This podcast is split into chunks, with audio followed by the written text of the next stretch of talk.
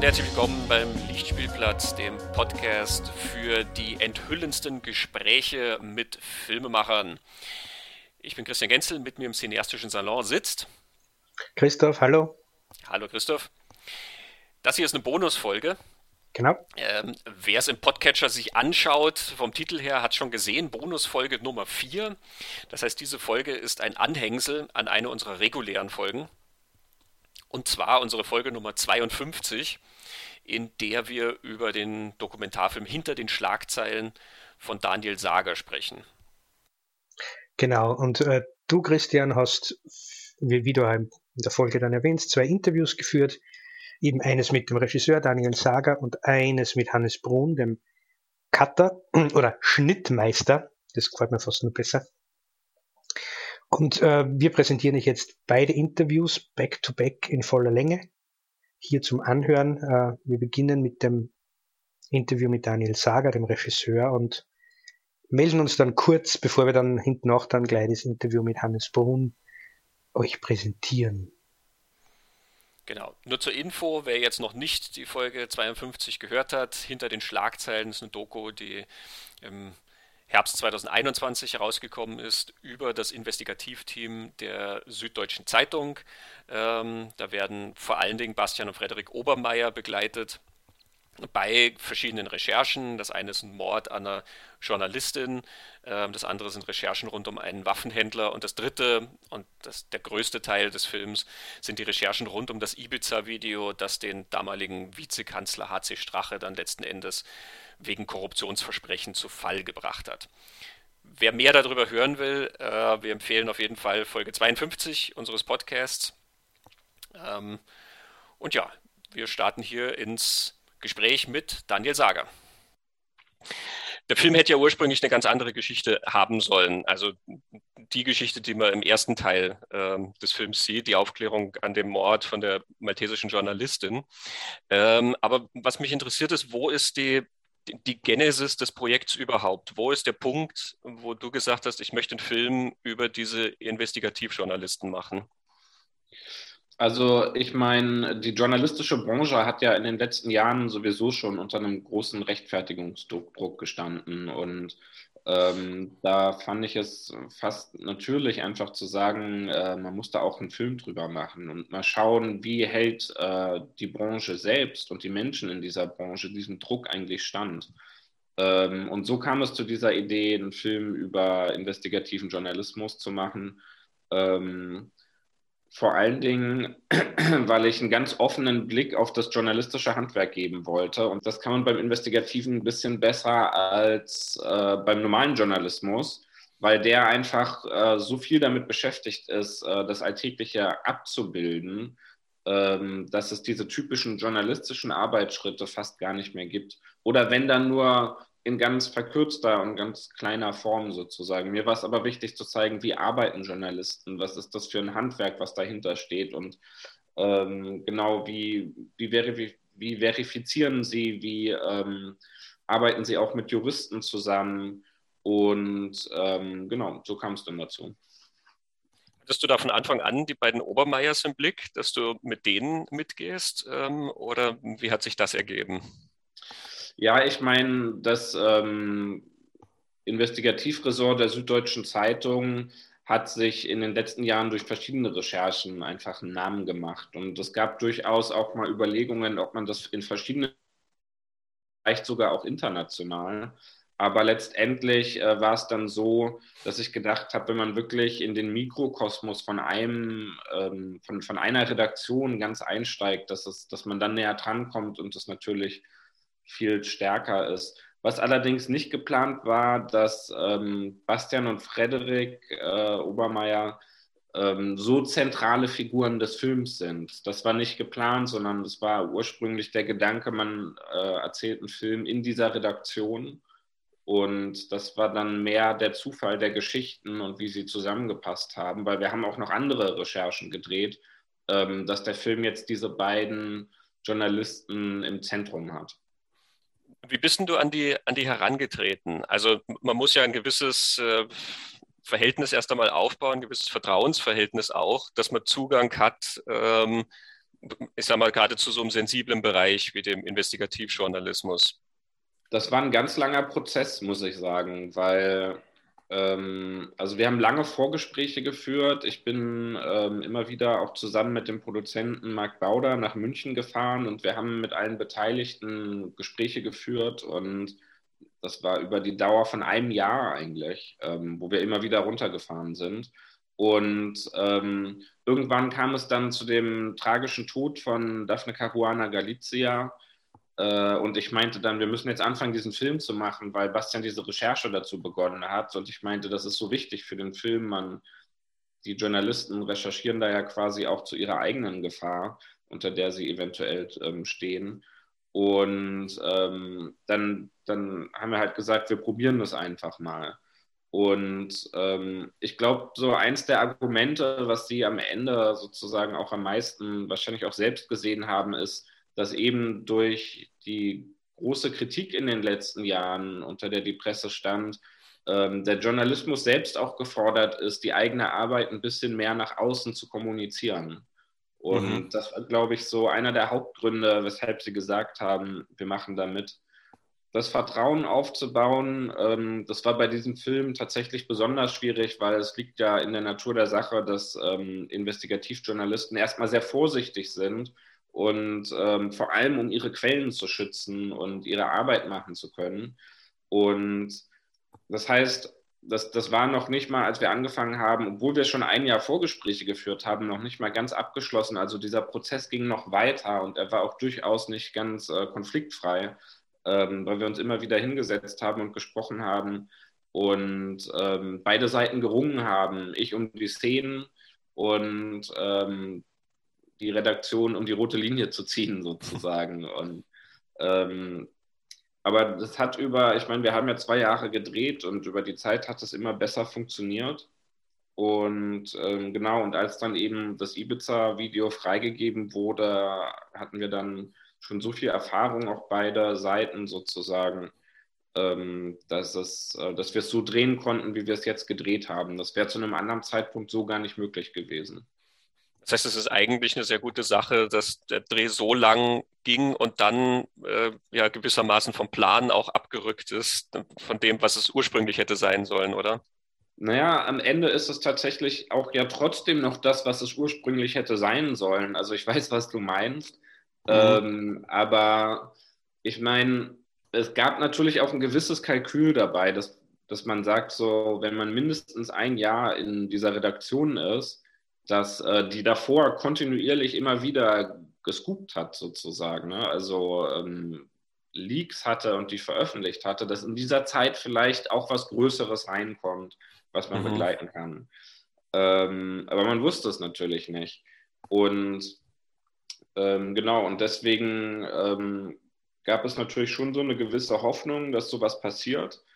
Und trotzdem war der Plan aber, Recherchen mit der Kamera zu begleiten und dabei ganz genau hinzugucken, wie das funktioniert.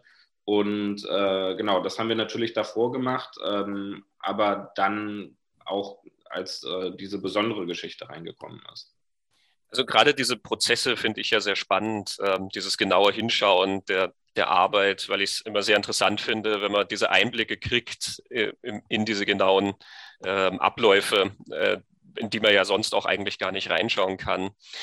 Ähm, Gab es da gewisse Vorbilder ähm, filmisch? Also ähm, ich, ich, nehme an, du wirst oft auf ähm, All the President's Men, die Unbestechlichen angesprochen, der ja auch sehr prozesslastig ist, sage ich mal.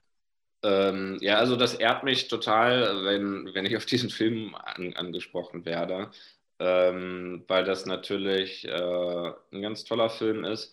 Ich muss aber sagen, also die Vorbilder oder wenn man über Vorbilder spricht, ich glaube, ich habe sie in dem Fall tatsächlich nicht so richtig gehabt. Äh, vor allen Dingen jetzt nicht aus dem Genre der journalistischen Filme oder Filme über Journalisten. Ähm, ich glaube aber, was mich als Filmemacher geprägt hat, ähm, sind die, sind die, ähm, die, die ersten Direct Cinema Regisseure, die ähm, mit dieser wirklich sehr puristischen Form, ähm, die ja bei mir auch nicht mehr so puristisch ist, wie sie ursprünglich mal angedacht war. Ähm, also Direct Cinema heißt äh, mit einer Kamera einfach das abbilden, was gerade passiert. Und da arbeitet man eigentlich auch nicht mit Musik. Ähm, ich tue es, aber eigentlich auch nicht mit Interviews, was bei mir ganz reduziert stattfindet. Aber ich finde es eine sehr ehrliche Form des Dokumentarfilms. Und, ähm, und, diese, und ich fand sie auch deswegen passend, auch wenn es natürlich sehr schwierig war, diesen Film äh, mit diesem Stilmittel sozusagen umzusetzen.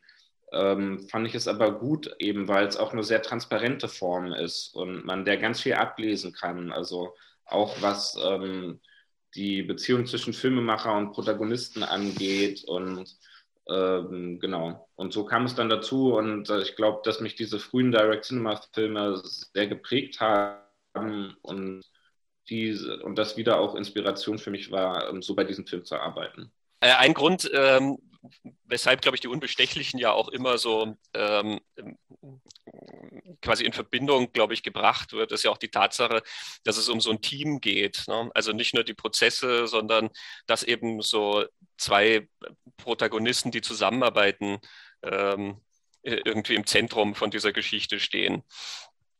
Du hast ja schon gesagt, dass das gar nicht so beabsichtigt war, dass die zwei in den Vordergrund rücken, aber ähm, hast du das Gefühl, dass das äh, wichtig ist, sage ich mal, äh, da ein Team zu sehen, dass das wichtig ist, dort, ähm, dass die Interaktion auch wichtig ist für das, was die Leute machen? Ja, also das ist natürlich wichtig, weil eben weil ich dadurch, dass ich mich entschieden habe, ähm, durch, ähm, durch Szenen zu erzählen und weniger durch Interviews, muss natürlich vor der Kamera auch irgendwas passieren. ähm, und ich meine, am Ende des Films oder die zweite Hälfte des Films findet ja sehr stark im Team statt, sozusagen. Ne? Da sprechen die, ähm, agieren die viel im Team, in einem größeren Team, also auch nicht nur in diesem Zweierteam. Ich erlebe das selbst schon auch, also auch im Film als eine größere Gruppe. Und davor ähm, war es natürlich auch wichtig, ähm, dass, die, äh, dass die zusammen unterwegs sind. Also Bastian jetzt eben zum Beispiel mit Hannes Munzinger und äh, Frederik Obermeier mit Philipp Grühl, ähm, dass da eben, dass es da eben auch einen Austausch geben kann und man ein bisschen in die Köpfe der, ähm, der jeweiligen Protagonisten reinkommt. Das war, glaube ich, ganz wichtig tatsächlich, ja. Gab es denn Überlegungen, wie viel du sozusagen vom Drumrum erzählst? Also ähm, der Film wird jetzt natürlich so ein bisschen als äh, Film zur Ibiza-Affäre äh, gehandelt, klar, weil das Thema alles überschattet. Und es ist ja kein Film über die Ibiza-Affäre, ähm, weil, naja, ich, ich, ich sehe ja sozusagen wirklich nur einen ganz, ganz kleinen Teil davon. Gab es denn mal die Überlegung, das ein bisschen anzufüttern mit ähm, sozusagen dem politischen Drumherum? Äh, was, wer, wer, ist die FPÖ? Was sind das für Gestalten? Und ähm, äh, sozusagen diesen Kontext zu verstärken? Also genau von, von meiner Seite auch nochmal ganz klar, das ist natürlich äh, kein Film über die Ibiza-Affäre und soll es auch nicht sein. Und er wird manchmal so angekündigt, vor allem in Österreich, aber so weiter man in den Norden kommt, desto weniger spielt es ähm, für die Menschen auch eine Rolle. Also ich war jetzt die letzten vier Wochen auf Kinotour und habe das da wirklich erlebt. So, also in, in, Österreich und Süddeutschland wird sehr viel, interessieren sich die Zuschauer sehr viel über die Recherche zur, ähm, zur Ibiza-Affäre. Ähm, aber das rückt dann auch tatsächlich immer mehr davon ab, so weiter wir in den Norden gekommen sind, ähm, überwiegt das gar nicht mehr so. Ähm, da ist das dann auf einmal ein Film über, ähm, über, so wie er auch gedacht ist, sozusagen, über drei unterschiedliche Recherchen. Und äh, viele finden dann auch Snowden faszinierend und haben dazu ganz viele Fragen. Ähm, von daher, ähm, das war tatsächlich auch so, wie ich den Film eigentlich gemeint habe, aber das kann natürlich jeder das rausziehen, was er möchte. Ähm, also von meiner Seite gab es Überlegungen, äh, den Film auf die Ibiza-Affäre zu reduzieren. Ähm, das sollte für mich immer ein Film über investigativen Journalismus sein. Und mir ist schon klar, also ich reagiere teilweise in den Kinos auch auf eine gewisse Skepsis von Menschen, die ähm, äh, die vielleicht mehr an, durch Sehgewohnheiten an äh, Fernseh- oder Fernsehdokumentationen kennen, äh, wo eben viel mehr Hintergrundwissen dazugegeben wird und der Film auch in erster Linie, die Dokumentation in erster Linie auch dafür da ist, wirklich Wissen zu vermitteln. Das ist bei meinem Film ja ein bisschen anders. Der vermittelt nicht wirklich Wissen, der gibt einen Einblick und ähm, hinterlässt vielleicht äh, an der einen oder anderen Stelle sogar Fragen. Und ähm, wenn man das nicht kennt, ähm, findet man das vielleicht ein bisschen merkwürdig. Ich persönlich finde es ja gut, ähm, dass man dann mit diesen Fragen nach Hause geht und ähm, oder der Film den Zuschauer mit gewissen Fragen hinterlässt und ähm, genau und in welchen Prozess der Zuschauer dadurch kommt, ob er nachdenkt oder mit anderen darüber spricht oder so. Ähm, das, das, das kann man dann sehen. Aber das, das finde ich eigentlich schön. Und deswegen war für mich sozusagen, war das gar keine ähm, Option, da jetzt irgendwie mehr das mit Fakten zu unterfüttern oder so, weil ich dem Konzept eben auch äh, treu bleiben wollte. Weißt du, dieses Konzept einfach zu sagen, äh, es geht um das journalistische Handwerk, da gucken wir rauf ähm, und untersuchen das, sezieren das filmisch eigentlich sogar. Ne? Manchmal kam auch die Frage, warum wird denn weniger ähm, Privates der Journalisten ähm, thematisiert oder gar nicht eigentlich sogar? Und ähm, das hat eigentlich denselben Grund, weil es, ähm, weil es, diesen, weil es diesen strengen Blick sozusagen ähm, verwässern würde irgendwie. Und das Narrativ äh, von einem Reporter, der viel arbeitet und ähm, deswegen weniger Zeit für die Familie hat, das ist uns irgendwie ja auch allen bekannt. Das wurde schon oft erzählt. Das brauchte ich jetzt nicht ähm, so reproduzieren sozusagen. Deswegen habe ich das, ist das gar nicht auch angefasst sozusagen in dem Film. Ich finde, das macht ja auch die Qualität aus, dieses Fly on the Wall, ähm, diese Position, dass man halt einfach eben die Abläufe in der Redaktion sieht. Und mir ist es zum Beispiel aufgefallen an der Szene, wo sie dann erklären, wie das mit der Strabag ähm, geplant war, dieses Korruptionsversprechen. Ja. Ähm, und üblicherweise, also in vielen Dokus, würde dir dann erklärt werden, was ist überhaupt die Strabag. Das ist hier in Österreich musst du es nicht erklären. Und ich glaube, sobald du die Grenze überstreitest, ähm, müsste diese Info kommen. Auch HC Strache selber ist ja wirklich nur einmal ganz kurz drin zu sehen mit diesem ganz kurzen Clip aus der Rede. Ähm, und und äh, recht viel mehr gibt es ja dann nicht über ihn. Dieser eine Clip von HC Strache, das finde ich aber interessant, dass der drin ist. Also, dass zumindest man diese Figur sieht. Ähm, was, was war da die Überlegung, wie du diesen, diesen Mann einführst und zeichnest? Naja, wie du selbst gerade schon meintest, HC Strache ist jetzt äh, auch noch nicht so bekannt, wenn man Österreich verlässt, sozusagen, ist, glaube ich, vielen sogar gar kein Begriff. Und ähm, diese Szene ist jetzt äh, relativ spät im Film, das heißt aber wirklich, wo man gerade mitten in der Recherche ähm, oder wo die Journalisten mitten in der Recherche um diese Person sind. Und äh, mir war es schon wichtig, einfach zu zeigen, was das für ein Politiker ist. Dass das nämlich ein rechter Populist ist und das wird durch diese Szene ja deutlich. Ähm, und gleichzeitig ist es natürlich interessant, weil es äh, auch wie eine Art Antagonist ist. Und dieser Moment, wo äh, Bastian Obermeier ähm, diese Rede in diesem, in, ähm, sich eben anschaut und äh, die sich da sozusagen einmal kurz gegenüberstehen, auch wenn sie es nicht wirklich tun, weil HC Strache eben einfach diese Pressekonferenz da gerade gibt, äh, was übrigens äh, die erste Pressekonferenz war, nachdem er die Vorhalter ähm, erhalten hat und deswegen interessant, um zu gucken, ob man ihm schon irgendwas anmerken kann. Genau, das fand ich zum einen deswegen einen interessanten Augenblick, aber natürlich ähm, war es dann wichtig, irgendwie auch zu sagen, so, nee, ähm, das ist jetzt äh, einfach ja, ein rechter Populist. Spannend ist auch am, am Ende des Films, das endet ja damit, äh, die Recherchen werden veröffentlicht. Du, du zeigst noch ganz kurz ähm, den Fallout, ähm, sag ich mal. Ähm, und dann kommt noch diese kurze Nachbesprechung in der Redaktion. War denn da für dich auch beim Drehschluss ähm, oder war noch, hab, habt ihr noch weiter begleitet oder war noch der Gedanke, das auch noch weiter zu begleiten, was denn nun als nächstes passiert, wie die Redaktion mit den Re Reaktionen umgeht, äh, solche Geschichten? Ja, das, das haben wir sogar gedreht. Mhm. Ähm, also wir haben, wir haben dann noch weiter gedreht, aber am Ende war es das ist am Ende, weißt du, es ist der, der, das ist schon der Peak der Spannung sozusagen. Und ähm, das flacht dann, das flacht dann von der Dramaturgie, flacht es dann irgendwie ab.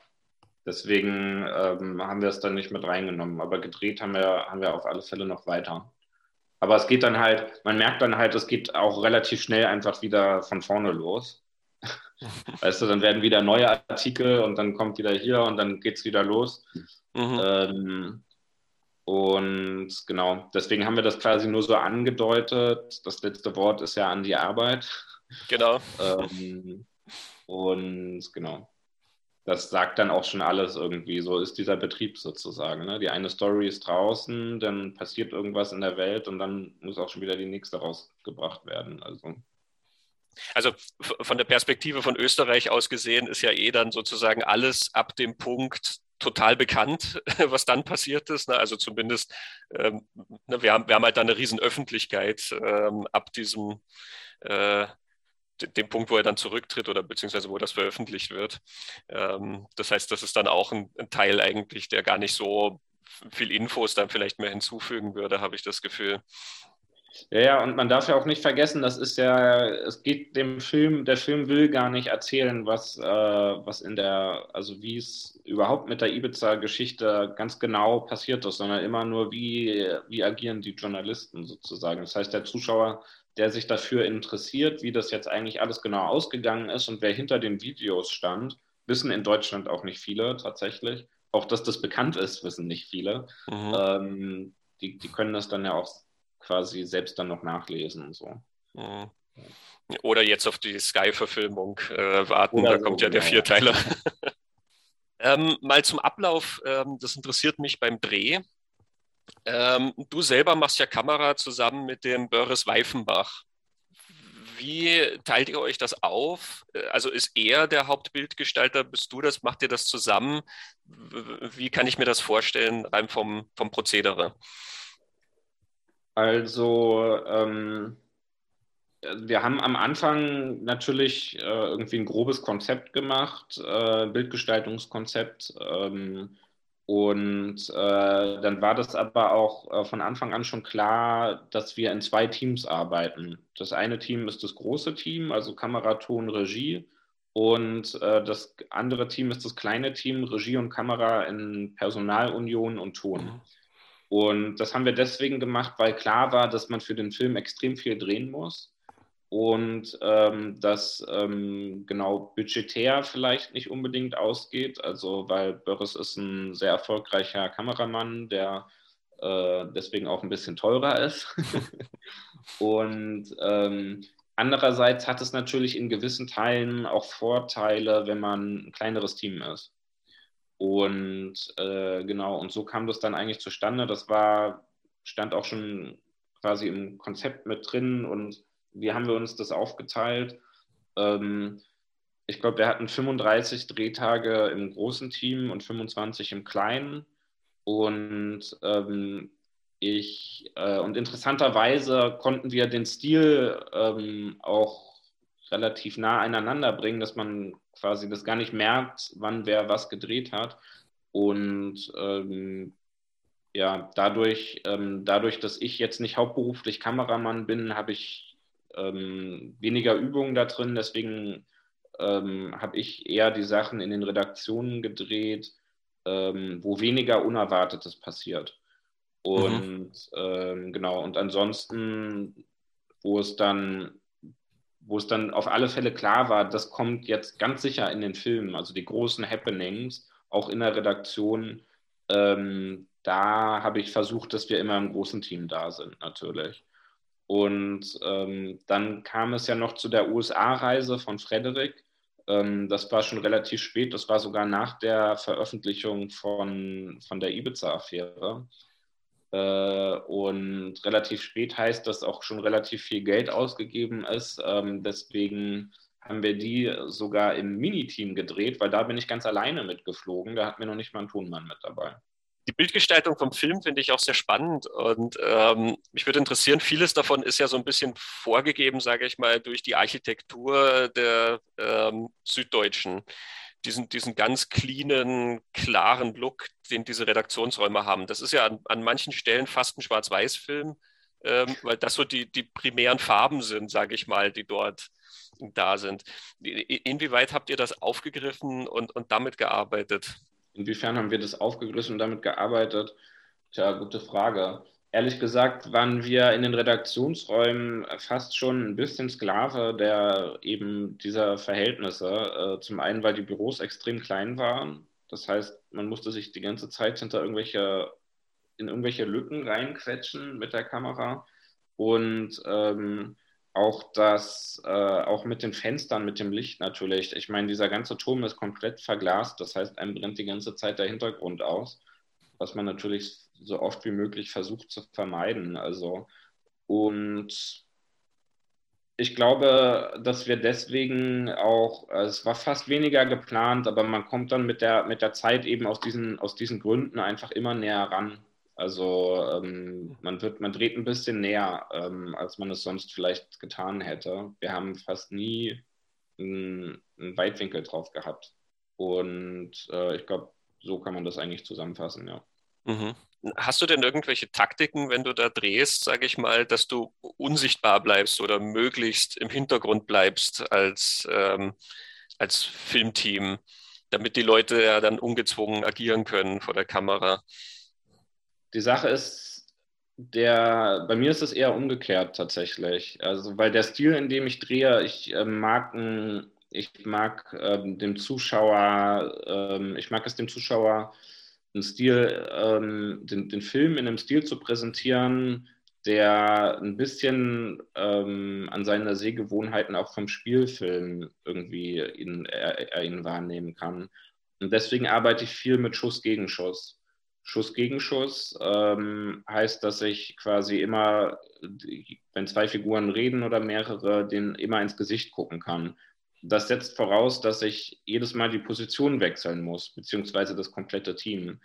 Und äh, das kann in so einem kleinen Büro und gerade wenn man sich irgendwo inzwischen irgendwelche Lücken quetschen musste, durchaus ein bisschen komplizierter sein. Und ähm, deswegen habe ich da, also weißt du, weil man hätte das auch anders machen können. Man hätte sich auch zwischen zwei Charaktere stellen können und man schwenkt, man schwenkt immer von links nach rechts.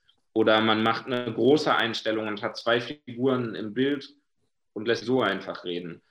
Ähm, und ich glaube, mein, mein Style da zu arbeiten ist dann eher, dass, dass, dass wir einfach so viel dabei sind, ähm, dass die Kamera einfach zu einem natürlichen Teil, sofern es eben so sein kann, dieser Situation wird. Und dass alle so sehr an die Kamera gewöhnt sind und auch, dass die in diesem Raum arbeitet, dass, das, äh, dass, das, ähm, dass das einfach angenommen wird. Und ähm, dass wir uns, weil wir diese, diese Büros, die sind auch so ruhig, die sind so klein, da kann man, da kann man die Kamera gar nicht verschwinden lassen, sozusagen. Mhm. Das heißt, sie sollte sozusagen, das gesamte Team ähm, sollte zu einem, zu einem organischen Teil dieses Büros werden. Und wir, wir haben auch so viel gedreht, wir waren so viel dabei. Wir haben 400 Stunden Material gehabt, die wir wirklich runterkondensiert haben auf diese, auf diese 90 Minuten.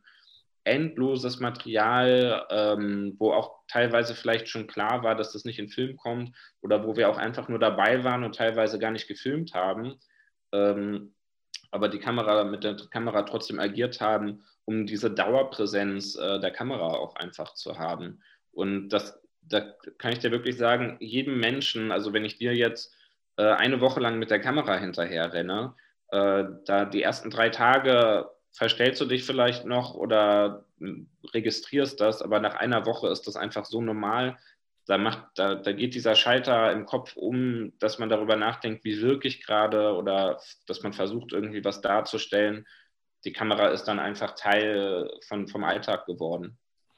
Hast du deine Protagonisten dann auch in gewisser Weise irgendwie gesteuert für solche Sequenzen, dass du ihnen gesagt hast, also wir bräuchten jetzt so eine Szene, wo ihr dies besprecht oder ähm, es, es wäre jetzt wichtig, diese Informationen zu kriegen oder diese Tätigkeiten zu sehen? Also ähm, das war ein ganz großes Anliegen auch äh, von der Redaktion, dass sie, äh, dass sie gesagt haben, wir wollen nichts nachstellen.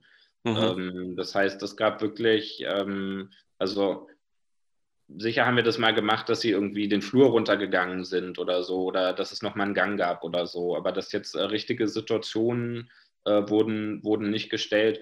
Trotzdem ist es natürlich so, dass es, ähm, dass ich mal wusste irgendwie, dass, dass mir eine Information gefehlt hat oder so. Und wenn sie dann sowieso gerade irgendwo gesessen haben, dass man vielleicht eine Frage einwirft oder so. Ja, was ist denn eigentlich äh, damit? So. Mhm. Äh, und, und dass man dann sozusagen äh, eine gewisse Sache initiiert, die, ähm, die äh, so, sowieso stattgefunden hätte, aber die man dann sozusagen, weil man nicht 24-7 dabei ist, forciert in diesem, in diesem Augenblick stattzufinden. Mhm.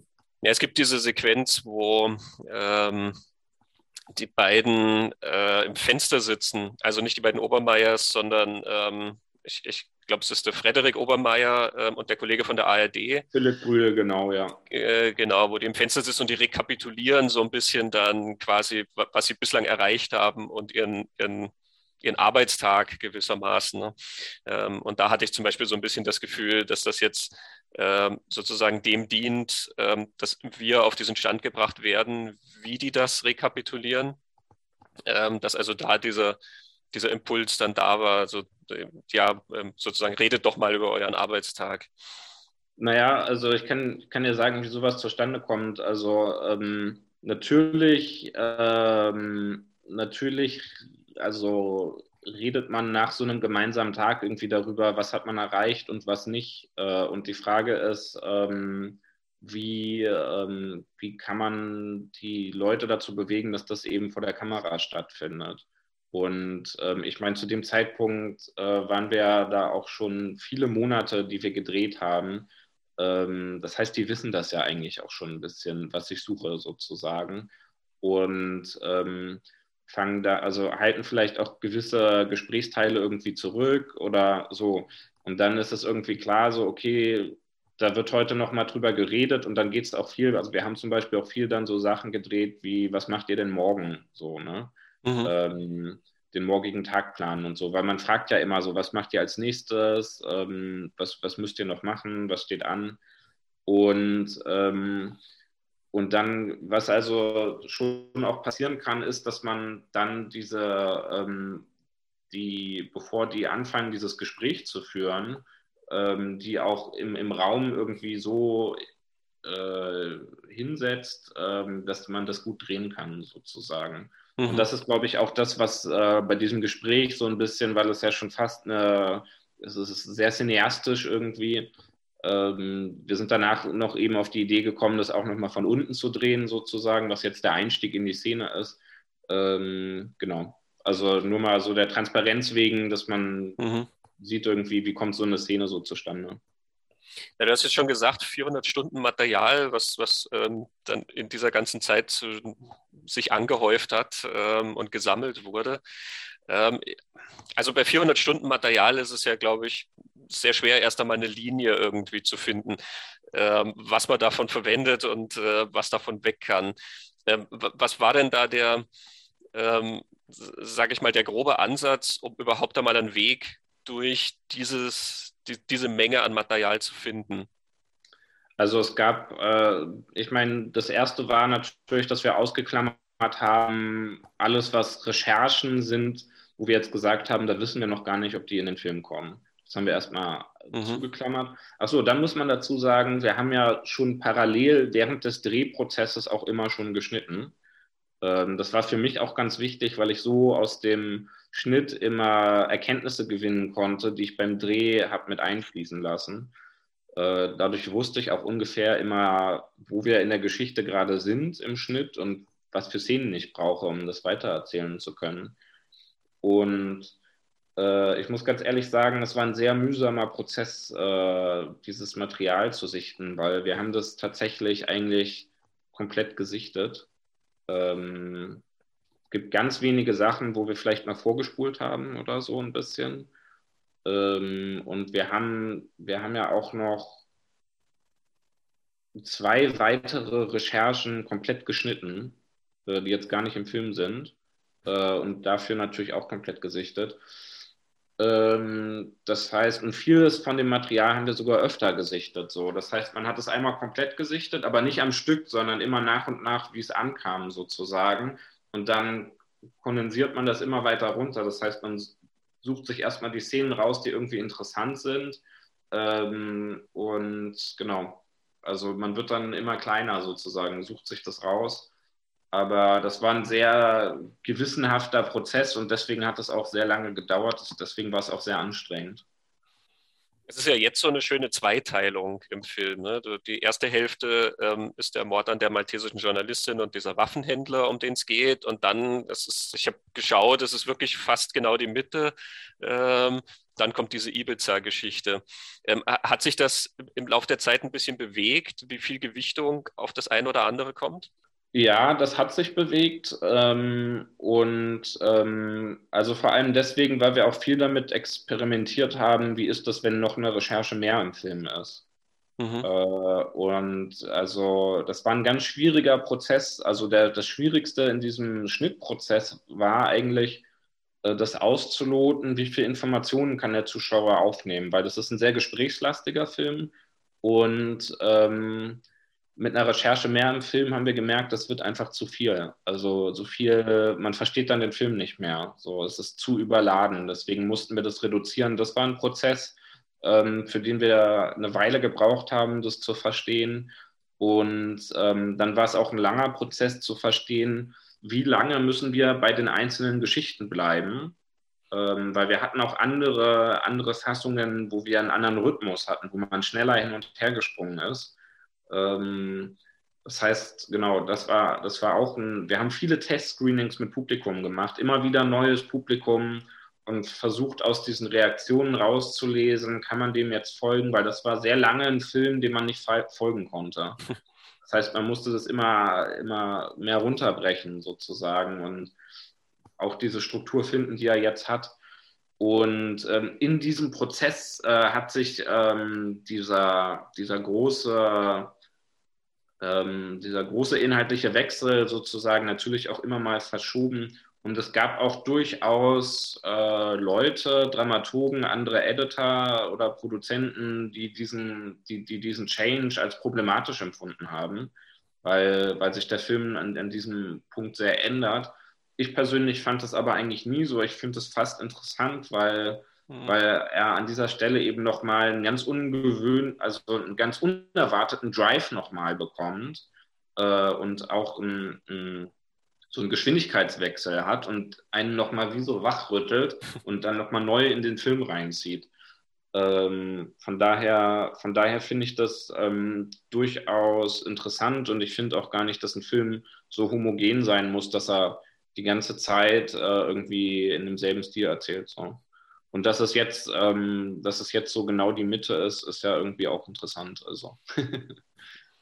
Ich finde es äh, wirklich sehr spannend, dass es diese Zweiteilung hat, ähm, auch weil, also wenn es jetzt nur die zweite Hälfte wäre, die Ibiza-Geschichte, dann wäre das ja eine sehr klassische Heldengeschichte, sage ich mal. Ähm, du hast Leute, die kämpfen dann darum, eine Geschichte äh, richtig aufzubereiten und das endet halt mit, ähm, naja, dem, was halt dann passiert. Ähm, hier haben wir quasi in der ersten Hälfte ja erfolglose Recherchen oder frustrierende Recherchen, ähm, die gewissermaßen nirgendwo hinführen oder die halt dann nicht sich verdichten zu dieser Geschichte, die veröffentlicht werden kann. Und das stelle ich mir vor, gehört ja auch zum Alltag des Investigativjournalisten, dass nicht alles, was reinkommt, dann in der großen Aufdeckung gipfelt deswegen ähm, war, mir, war mir das auch wichtig, dass das äh, mit dem Film ist so, weil ich finde, ein guter Journalismus äh, muss mit einer, muss eigentlich ergebnisoffen arbeiten. Mhm. Und das heißt, wenn man ergebnisoffen arbeitet, dann kann es immer auch passieren, dass äh, man scheitert, in Anführungsstrichen, was gar nicht, man auch nicht unbedingt scheitern dieses Wort benutzen muss, aber dass man nicht weiterkommt, dass, es, ähm, dass man eine Geschichte wieder beiseite tut, weil es vielleicht keine ist, weil sich ein Verdacht nicht erhärtet. Ähm, und äh, genau, und dass das sozusagen auch ähm, den, in den großen Medienhäusern passiert, das ist ja vielleicht, ähm, also das ist vielleicht auch wichtig zu wissen, macht vielleicht auch äh, anderen Journalisten irgendwie, nimmt ein bisschen die Schwere, wenn es einem selbst mal passiert. Und ähm, ja, Wie war das denn im Schnitt, ähm, ich sag mal, was die Zeichnung der Protagonisten angeht? Gab es da irgendwelche Vorstellungen oder Bedenken oder gewisse Richtlinien für euch, ähm, wie ähm, die Leute, die ihr da darstellt, wie die gezeichnet werden im Laufe des Films, mit welchem Material die wie erzählt werden? Ja, da haben wir natürlich auch viel, ähm, ja, sagen wir mal, drüber nachgedacht. Ähm, also wie soll ich sagen, es geht natürlich darum, die Figuren auch durchaus ein bisschen lebendig darzustellen. Ähm, und deswegen, da haben wir schon an manchen Stellen so äh, ganz, durch ganz kleine Adjustments, also durch ganz kleine Veränderungen, ähm, versucht, das auch ein bisschen lockerer zu machen. Weil, also jetzt die beiden Hauptprotagonisten, Bastian und Frederik, die sind halt durchaus auch schon durch in der Vergangenheit durch viele Interviews und so relativ relativ äh, medienerfahren und sind aber auch gleichzeitig ähm, jetzt nicht die äh, Menschen, die die so total selbst exponiert sind, mhm. ähm, sondern auch eher ein bisschen zurückgenommen ähm, und das hat ja durchaus auch was Sympathisches, diese Bescheidenheit und so. Ähm, aber das, das mussten wir eben so ein bisschen auch durchbrechen und deswegen haben wir auch ähm, zum Beispiel mal so Sachen gemacht, wie als, ähm, als Frederik das erste Mal mit seiner Geschichte im Film auftaucht, da beginnt es mit einem Telefonat, ähm, wo er als erstes Fuck sagt. Mhm. Äh, und wollen die uns eigentlich verarschen? Und das ist, das ist jetzt zum Beispiel so ein Moment, der ja überhaupt nicht zum Inhalt beiträgt, ähm, der auch eigentlich gar nicht wirklich mit dem zusammenhängt, worum es danach geht, aber was eigentlich, was jetzt eher so zur Figurenzeichnung drin ist, ähm, weil man ihn da eben auch dann nochmal ein bisschen lockerer erlebt. Das heißt, äh, und sowas haben wir an verschiedenen Stellen irgendwie versucht äh, einzubauen.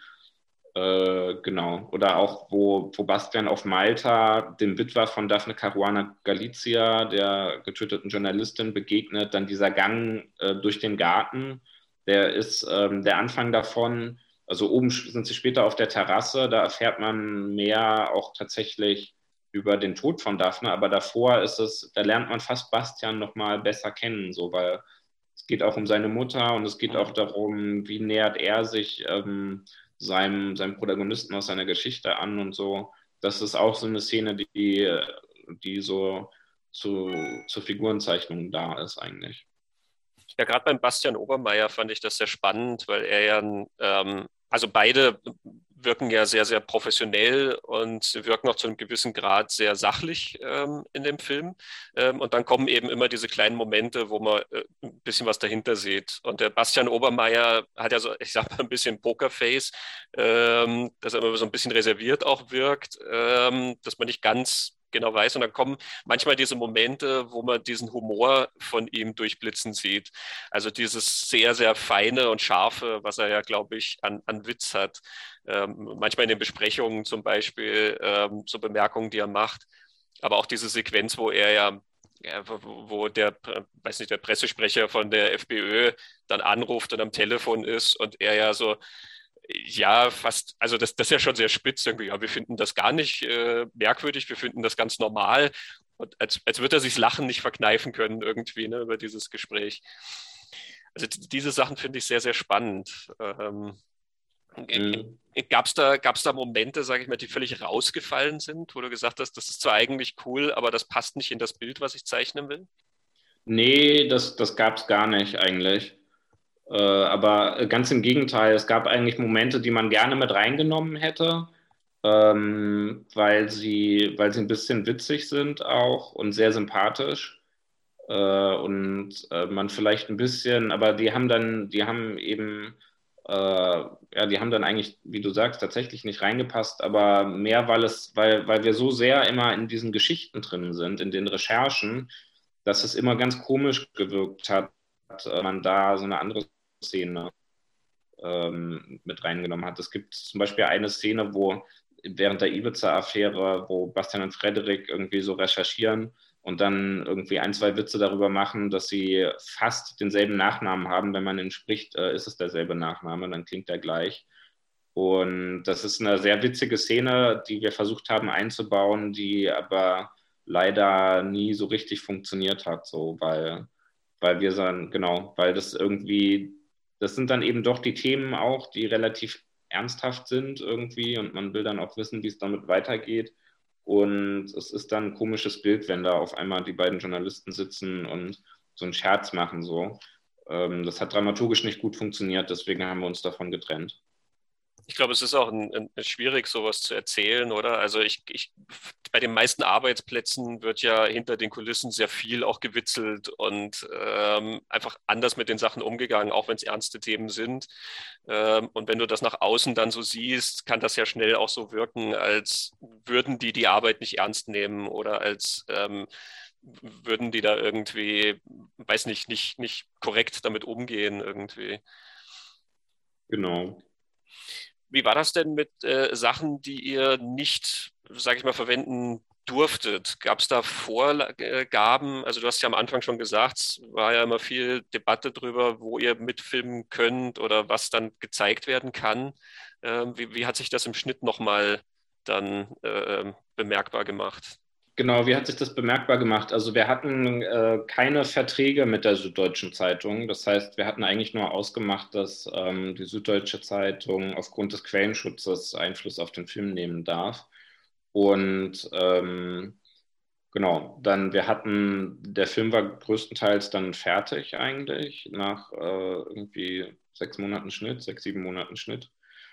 Und dann haben wir ein Screening gemacht, ähm, wo die sich das angeguckt haben. Also die Leute, die jetzt in dem Film eine Rolle gespielt haben, eben auch Wolfgang Krach und die Anwälte und so.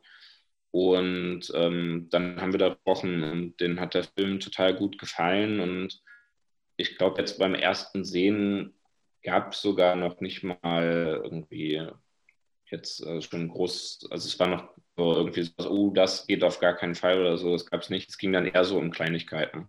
Es gibt eben zum Beispiel diese eine Szene, wo im Hintergrund an so einem Whiteboard die Telefonnummer von HC Strache äh, stand und die haben es natürlich auch rausgenommen, damit nicht alle anrufen. Und also um solche Sachen ging es dann mehr. Mhm aber eigentlich, also das klingt jetzt danach, als wäre überraschend wenig, also für ein Thema, wo, sage ich mal, der Umgang mit Informationen so sensibel ist, dass das dann letzten Endes eigentlich ähm, überraschend wenig äh, Probleme gemacht hat oder überraschend wenig äh, Thema dann in der Fertigstellung war. Ja, aber man muss auch dazu sagen, ähm, dass sich, äh, was die sensiblen Sachen angeht, ähm, die äh, Journalisten größtenteils während des Drehs tatsächlich auch schon sehr gut abgeschirmt haben. Das heißt, wir haben jetzt wirklich äh, wenig extrem sensibles Material gehabt. Ähm, an manchen Stellen wusste ich auch einfach, das kann so nicht in den Film. Das heißt, also ne, da, da habe ich natürlich auch schon von Anfang an eine Version geschnitten, die ähm, die sozusagen, wo ich weiß, das ist jetzt wichtig, diese und jene Informationen oder Namen oder so können jetzt hier nicht rein. Die haben wir natürlich von Anfang an alle rausgenommen. Ähm, und ich habe während des Schnittprozesses auch immer in einem Austausch gestanden.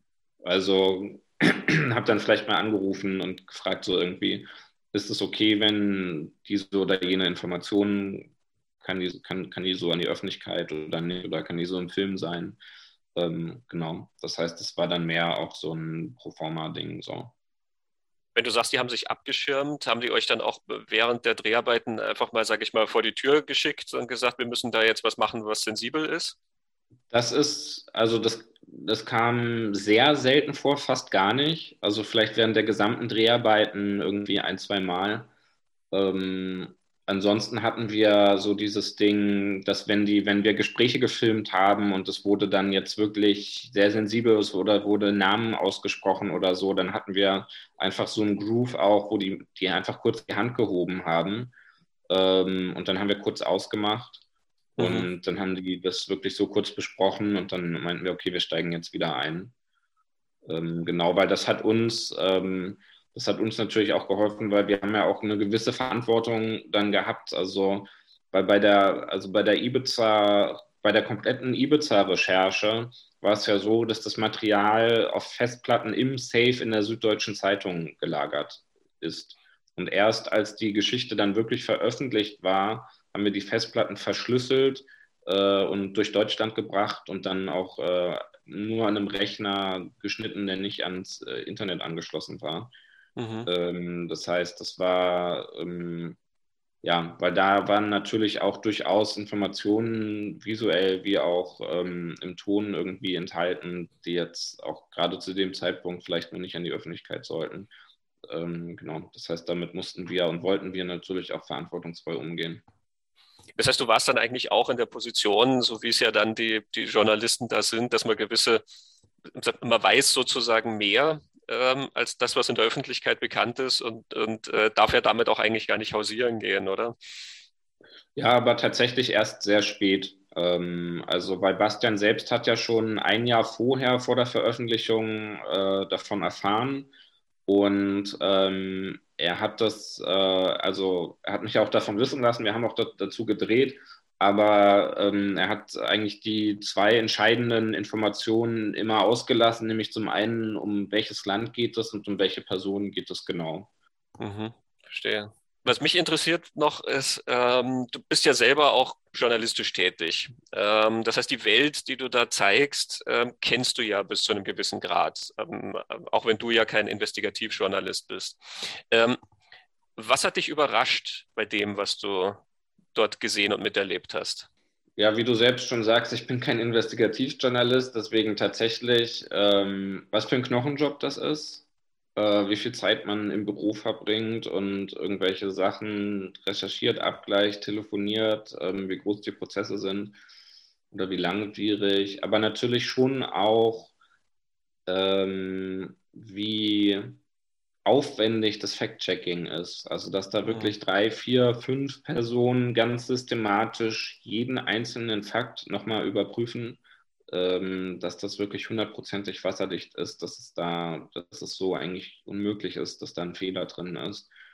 Ähm, das fand ich schon auch beeindruckend. Und ich meine, klar, sowas wie, äh, dass man jetzt äh, eine Person über einen Ohrabdruck äh, wiedererkennt, äh, das war natürlich auch neu für mich. Mhm. Ja, das ist spannend, der digitale Forensiker. Der, ähm, hat man auch fast das Gefühl, da, da könnte eine eigene Doku drin stecken in, mhm. über die Arbeit, die der macht, oder? Mhm.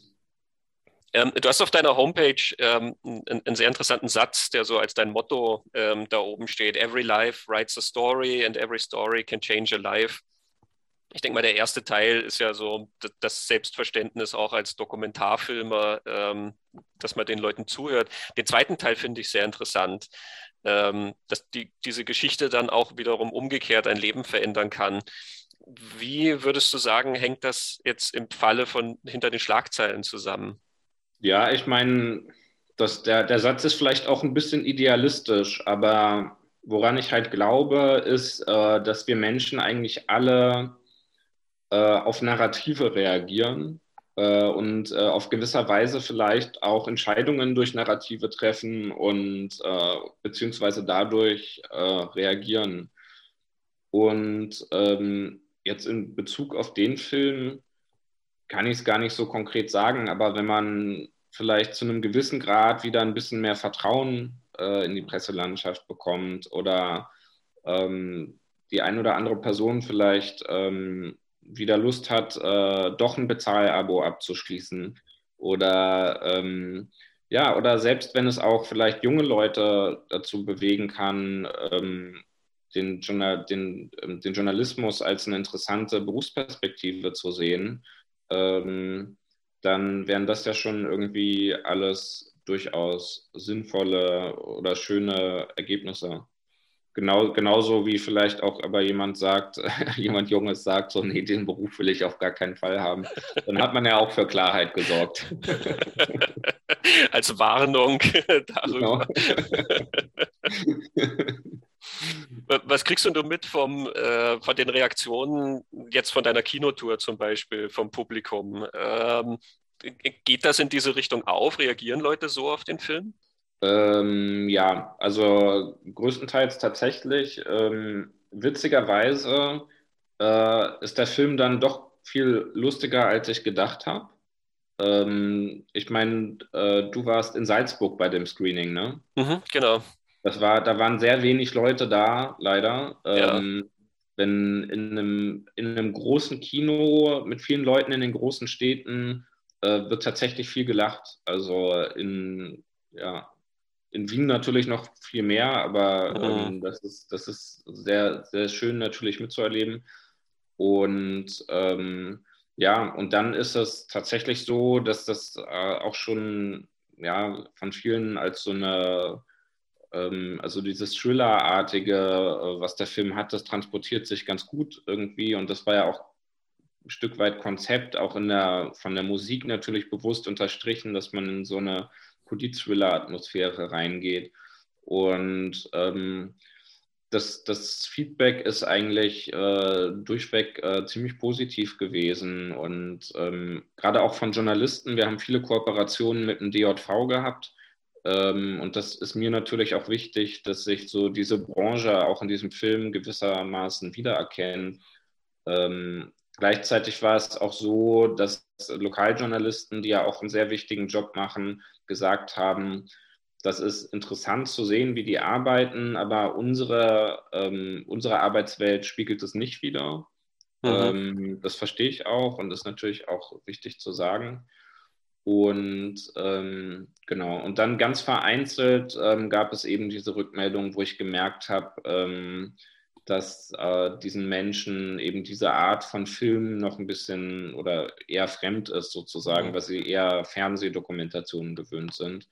Ähm, das heißt, die hätten sich dann vielleicht mehr Hintergrund oder mehr Informationen gewünscht. Gibt es Rückmeldungen irgendwie aus politischer äh, Seite, aus politischer Ecke? Mm, wie meinst du es jetzt aus Österreich oder allgemein? Also Österreich natürlich, glaube ich, bietet sich mehr an, weil es hier mehr zu Hause ist, das Thema. Aber ähm, es ist ja auch eine, eine politische Angelegenheit.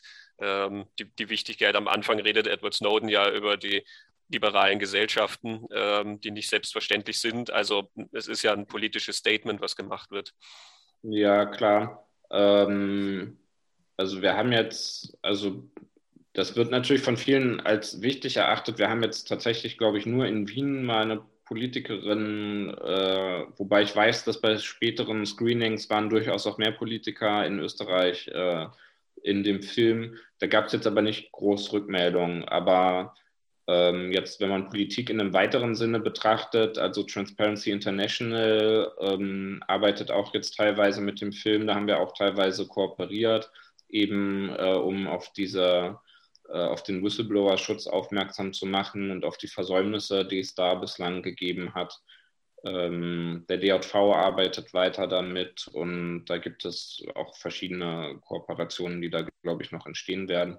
In Österreich hat ja auch ähm, äh, Volksbegehren Antikorruption viel damit gemacht und wir haben jetzt äh, wahrscheinlich auch einen Verleih in der Schweiz bald. Das heißt, der wird auch in der, in der Schweiz in die Kinos kommen. Und da ist es die Datenschutzbeauftragte, ähm, die da auch mit dem Film arbeiten wollen. Das heißt, es gibt tatsächlich die unterschiedlichsten Anknüpfungsmöglichkeiten, äh, um da auch irgendwie auf eine gewisse Weise politisch mit diesem Film zu arbeiten. Direktes Feedback von Politikern oder so habe ich jetzt nicht bekommen. Hm. Ja, also im Falle von Salzburg zum Beispiel fand ich das sehr schade. Also nicht nur, dass so wenig Leute da waren, sondern ich finde ja, es, es würde sich ja anbieten, dass, ähm, sage ich mal, auch offizielle Vertreter in diesen Film gehen und ähm, sich da vielleicht blicken lassen oder äußern oder Klar. immer. Ähm, was sehr witzig ist, ist, ich habe ihn jetzt gestern noch einmal in Vorbereitung gesehen. Ähm, Real Fiction hatte mir einen Screener geschickt. Ähm, und äh, es ist halt jetzt so eine, äh, sage ich mal, so eine bittere Ironie, dass dieser Zusammenschnitt am Ende damit endet, dass Sebastian Kurz dasteht und sagt, genug ist genug. ist angesichts der jetzt ähm, der Geschehnisse, die jetzt gerade so passiert sind. Ähm, das ist fast das Setup irgendwie für das Sequel. Ähm, mhm. was, was da hinter den Kulissen noch so rausgekommen ist. Ja, ja, ich weiß, was du meinst. Ich musste da auch dran denken, als ich das jetzt alles mit, miterlebt habe. Aber wie du schon gesagt hast, an die Arbeit ist der letzte Satz. Also ähm, mhm. das hört einfach nie auf. Ja, stimmt, ja.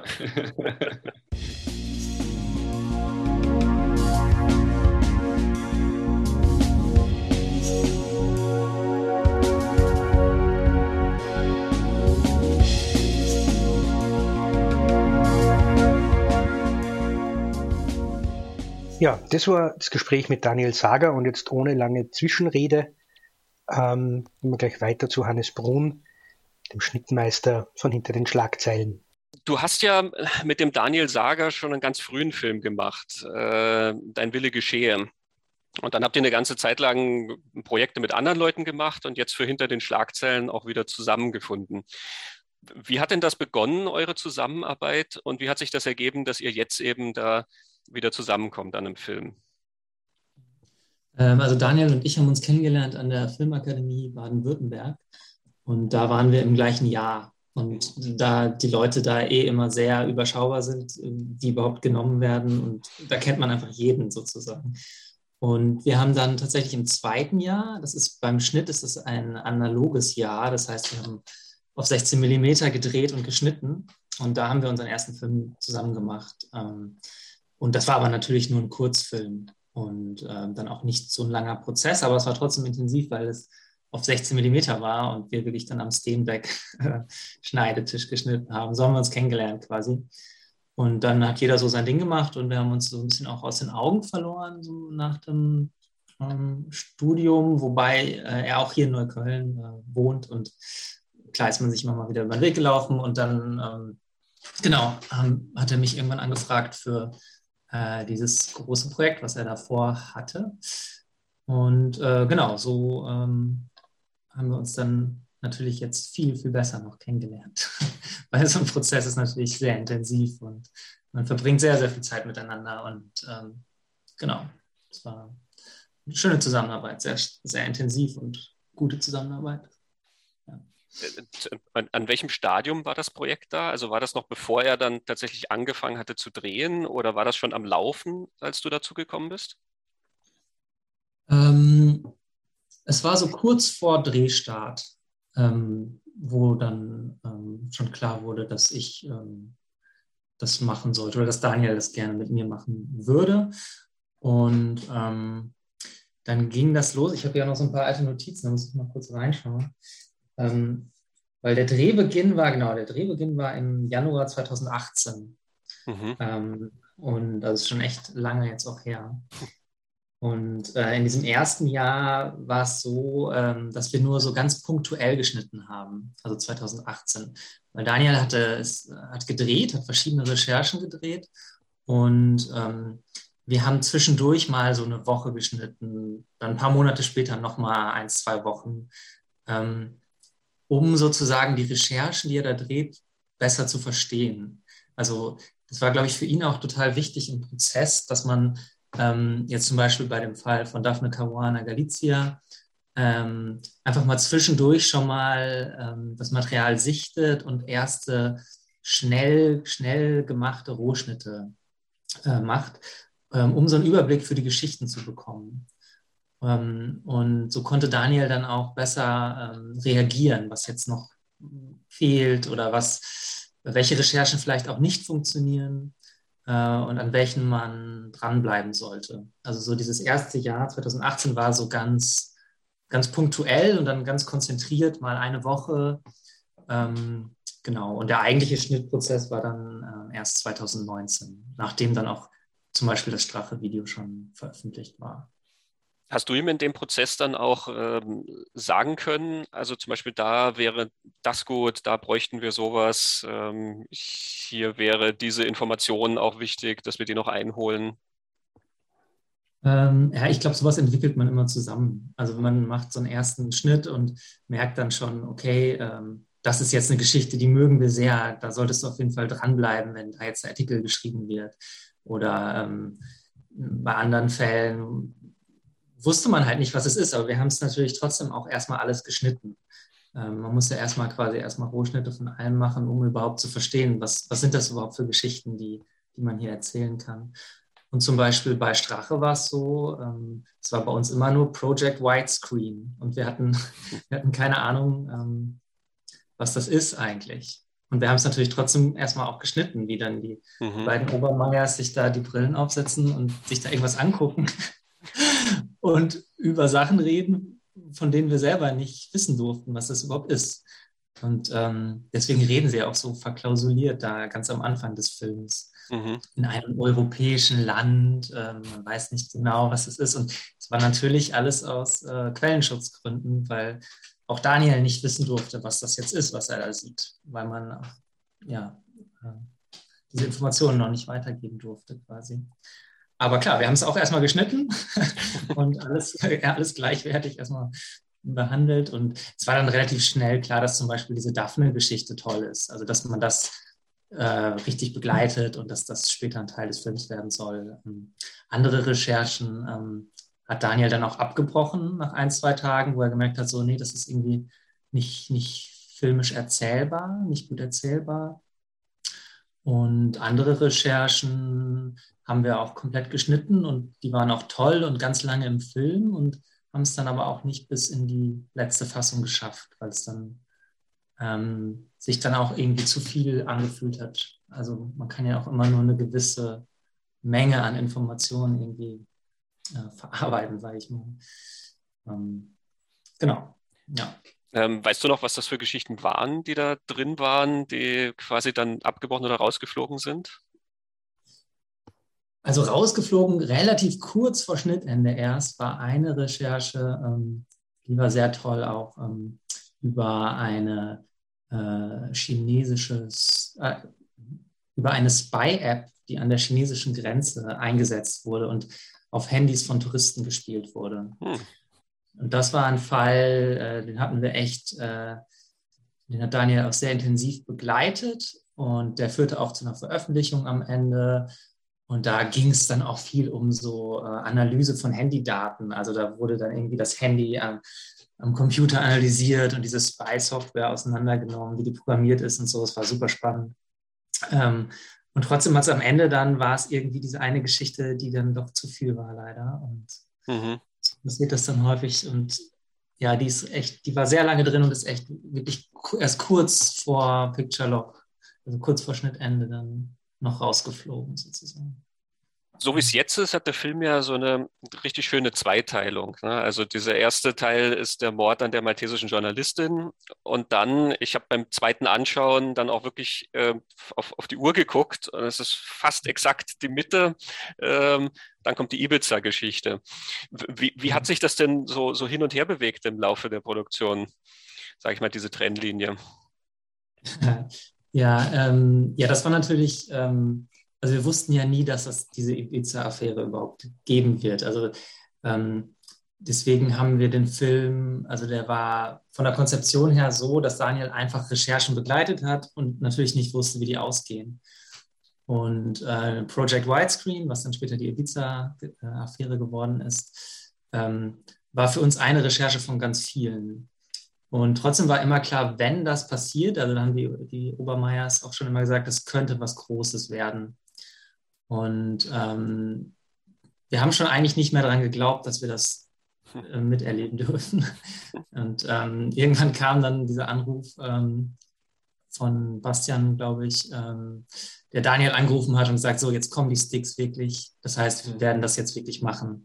Und Daniel war zu dem Zeitpunkt gerade, glaube ich, in Südamerika unterwegs und ist dann sofort zurückgeflogen. Ich habe noch an dem Tag einen Kameramann in München besorgt, der schon mal gedreht hat. Also es war alles ganz, ähm, musste alles ganz, ganz schnell gehen. Und ähm, im Endeffekt sind diese, diese zweite Hälfte des Films sind im Endeffekt zwei Wochen oder so gewesen. Also diese ganze von, von der Übergabe der Sticks bis hin zur Veröffentlichung waren es vielleicht zwei Wochen ungefähr. Und ähm, das war natürlich eine super intensive Drehzeit dann nochmal. Ähm, und klar, das war, ist natürlich dann diese Riesennummer ge geworden und dann mussten wir uns auch erstmal neu sortieren. Ähm, Gab es natürlich auch kurz den Gedanken, ist das jetzt der eigentliche Film? Mhm. Also ist das jetzt der ganze Film? Ähm, weil es halt diese Tragweite hat. Ähm, aber dann ähm, ist uns sehr schnell klar geworden, dass wir ähm, das nicht möchten, dass das alles ist. Weil äh, uns auch wichtig war ähm, zu erzählen, dass andere, also dass viele Recherchen parallel laufen und dass gewisse Recherchen auch ähm, nicht erfolgreich sind mhm. eben. Und genau das halt zu zeigen, dieses äh, Aufwendige und äh, dieses immer weitermachen, auch teilweise über Monate oder sogar über Jahre an Projekten zu arbeiten, ähm, das fanden wir irgendwie total wichtig zu erzählen. Also diesen Arbeitsaufwand einfach. Und dass dann aus einer Recherche sowas Großes, sage ich mal, geworden ist, das ist natürlich dann in dem Fall ein Glücksfall für den Film gewesen. Ähm, und dementsprechend haben wir da auch einen großen Teil dann, also wie du schon sagst, so die zweite Hälfte ist dann ja quasi sehr intensiv, dieser eine Fall, diese eine Recherche. Also mir, mir, gefällt diese Zweiteilung wirklich sehr gut, gerade weil, wie du sagst, man sieht das, was auch nicht erfolgreich sein kann, weil wenn es nur die Ibiza-Geschichte wäre, dann wäre das so ein bisschen, ich sag mal, ein Heldenepos. Ne? Das ist, sind dann die Journalisten, die Watergate aufgedeckt haben oder so, gegen alle Widrigkeiten. Ähm, und hier eben, das kriegt man, finde ich, viel mehr Gespür dann auch für den Frust dieser Arbeit, für den einfach diese, diese langen, langen Prozesse, die halt dann auch oft irgendwo ins Nichts führen.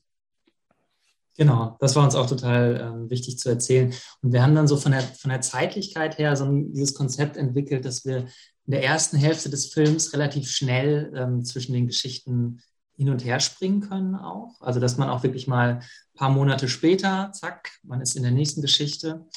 Ähm, und je länger der Film läuft und ähm, mit, mit der Ankunft der Sticks, der ähm, Ibiza-Sticks, sage ich mal, ähm, wird das Tempo des Films runtergefahren, sozusagen. Also man kommt immer mehr zu so einer, ähm, also das war so ein bisschen die Idee, dass man am Ende, wenn der Artikel geschrieben wird, äh, dass das sich so anfühlen sollte wie Echtzeit auf einmal. Also dass man immer mehr runterfährt, mhm. sozusagen das Erzähltempo. Und wenn sie dann am Ende die letzten Zeilen tippen, dass man dann wirklich so das Gefühl hat, man ist jetzt so einfach live, live dabei. Ähm, wissen natürlich nicht, ob das jetzt so aufgegangen ist, aber das war dann so ein bisschen das theoretische Konzept auch dahinter. Am Anfang ist man sehr schnell unterwegs zwischen diesen unterschiedlichen Fällen und dann kommt man immer mehr in so eine Echtzeit am Ende rein. Mhm.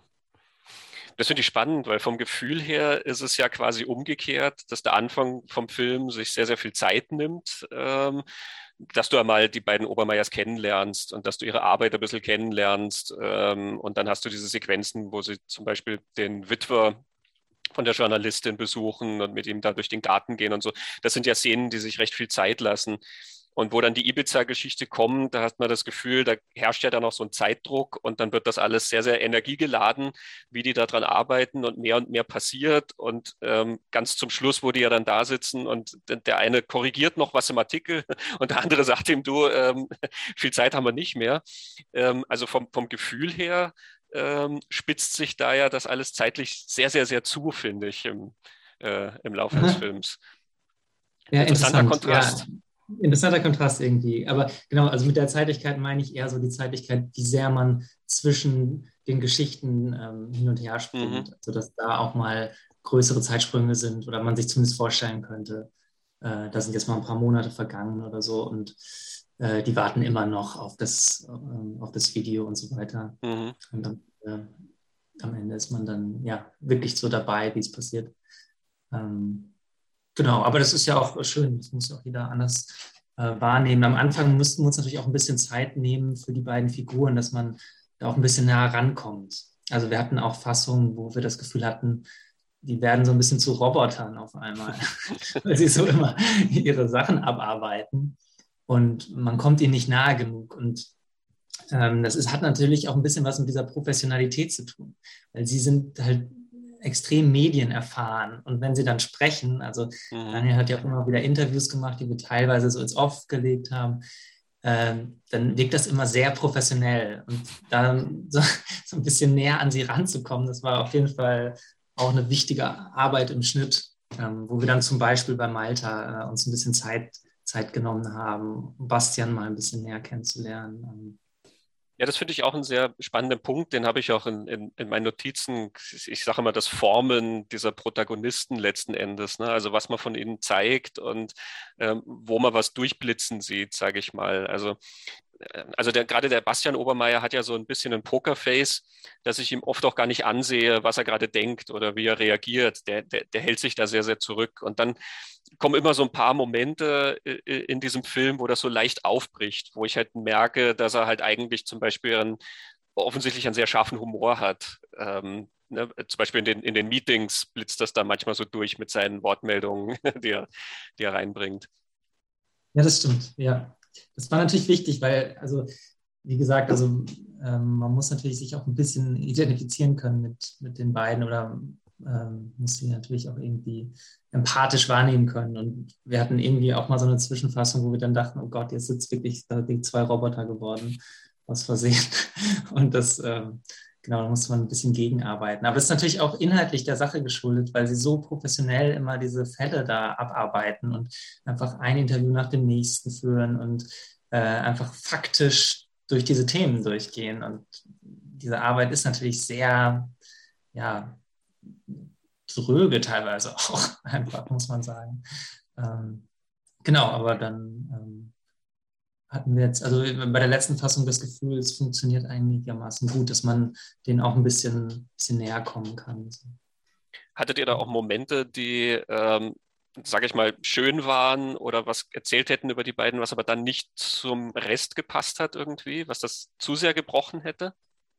Ähm, ja, bestimmt, aber die haben wir dann gar nicht erst, glaube ich, geschnitten. Also es gab so ein paar Sachen, die sie dann, weiß ich nicht, sagen wir mal nach der Arbeit noch ein Bier trinken gehen und solche Geschichten, mhm. die dann zu weit weg waren einfach vom, um, von den eigentlichen Recherchen. Also es hätte, hätte, sich auch gar nicht richtig angefühlt, äh, solche Momente dann auch noch mit reinzunehmen. Ähm, aber ja, alles, was Daniel eigentlich gefilmt hat, hatte schon, das meiste hatte immer direkt mit diesen Recherchen zu tun. Deswegen, mhm. also so viel von diesen Momenten gab es auch tatsächlich nicht. Habt ihr geschaut ähm, in dem Prozess, sage ich mal, auf die Gewichtung der Figuren, inwieweit beide, ich sag's mal, gleichberechtigt rüberkommen als Team äh, oder auch das Team selber, ähm, dass man ja mitkriegt, dass da mehr Leute noch dran arbeiten. Ähm, also zu, zu schauen, dass nicht jetzt einer viel mehr im Vordergrund ist als der andere, zum Beispiel, solche Sachen.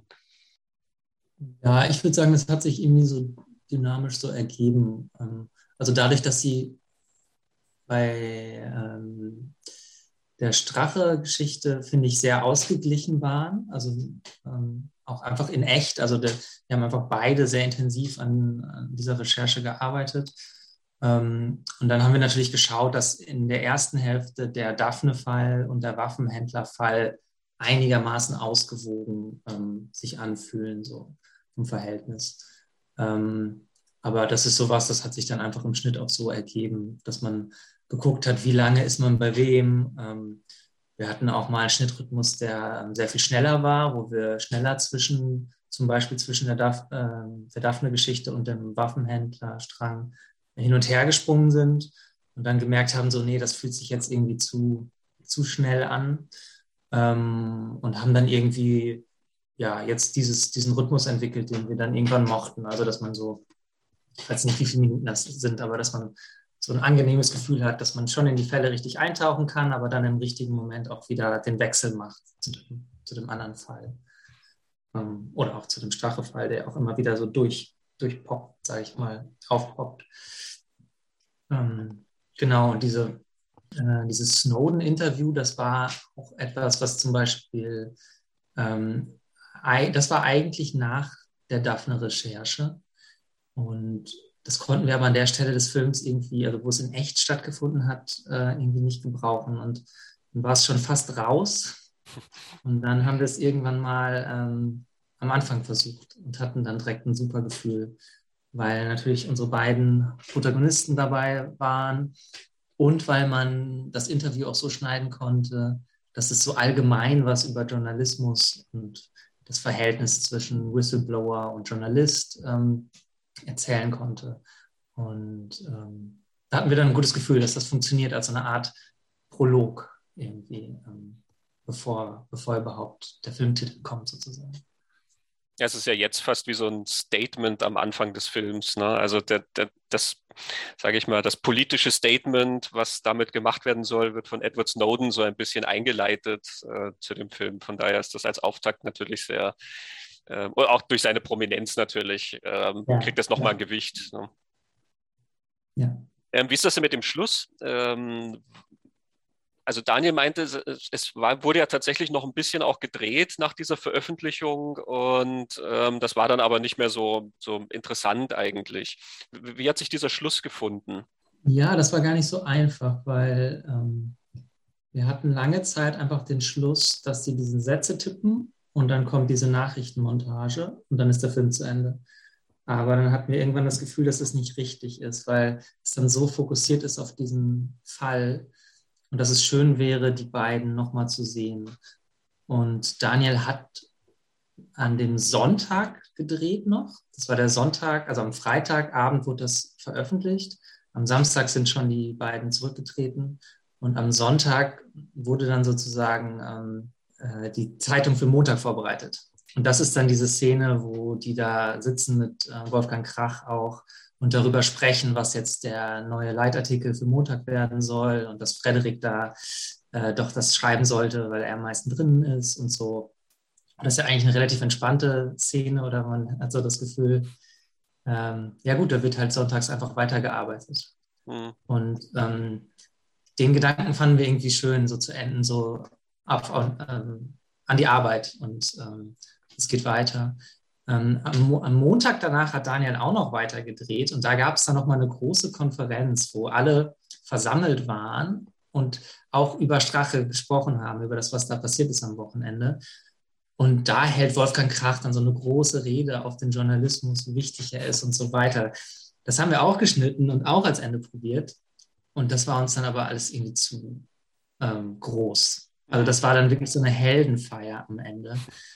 Und ähm, da fanden wir es schöner, dieses, dieses, diesen kleinen intimen Moment von dem Sonntag dann zu benutzen, wo es einfach so darum geht, so wer macht jetzt den, den neuen nächsten Leitartikel, okay, ich mach's. Ähm, fühlt, fühlte sich für uns irgendwie viel richtiger an, so als das andere. Sehr viel von dieser Geschichte, also diese Ibiza-Geschichte, ähm, sage ich mal, setzt ja ein gewisses ähm, eine gewisse Kenntnis voraus der Zusammenhänge. Sagen wir mal, ich brauche sie nicht dringend für ähm, das Verständnis der Doku, ähm, aber sie werden mir auch nicht erklärt. Also was ist die Strabag und überhaupt HC Strache? Ich kann jetzt nicht beurteilen, wie sehr der Mann in Deutschland wahrgenommen wurde. Ähm, also bis rauf in den Norden Deutschlands, inwieweit Leute HC Strache am Schirm hatten und wussten, was das für eine Gestalt ist. Ähm, wie viel Debatte oder Diskussion gab es denn darüber, wie viel Informationen man dem Zuschauer darüber geben muss, über diese politischen Hintergründe und Zusammenhänge? Ja, das war eigentlich bei allen Fällen äh, ein total wichtiges Thema, also auch zum Beispiel beim Daphne-Fall, weil es natürlich so ist, dass man bei all diesen Recherchen unfassbar viele Informationen hat und es werden auch unfassbar viele Informationen verfolgt und recherchiert. Und ähm, da ist, war es total wichtig, dass man, wenn man diese ersten Rohschnittfassungen hatte, die dann natürlich auch, sagen wir mal, die erste Daphne-Fassung war 90 Minuten, einfach nur der Daphne-Fall, dass man da ähm, natürlich schauen muss, ähm, was sind die Schlüsselmomente, die man braucht und was sind auch die, ähm, also die man erklärt haben muss und ähm, was sind überhaupt auch die Stränge, die man über diesen ganzen, ähm, äh, über diese ganze Recherche hinweg äh, erzählen kann. Also zum Beispiel bei Daphne waren sehr viele Leute verdächtigt.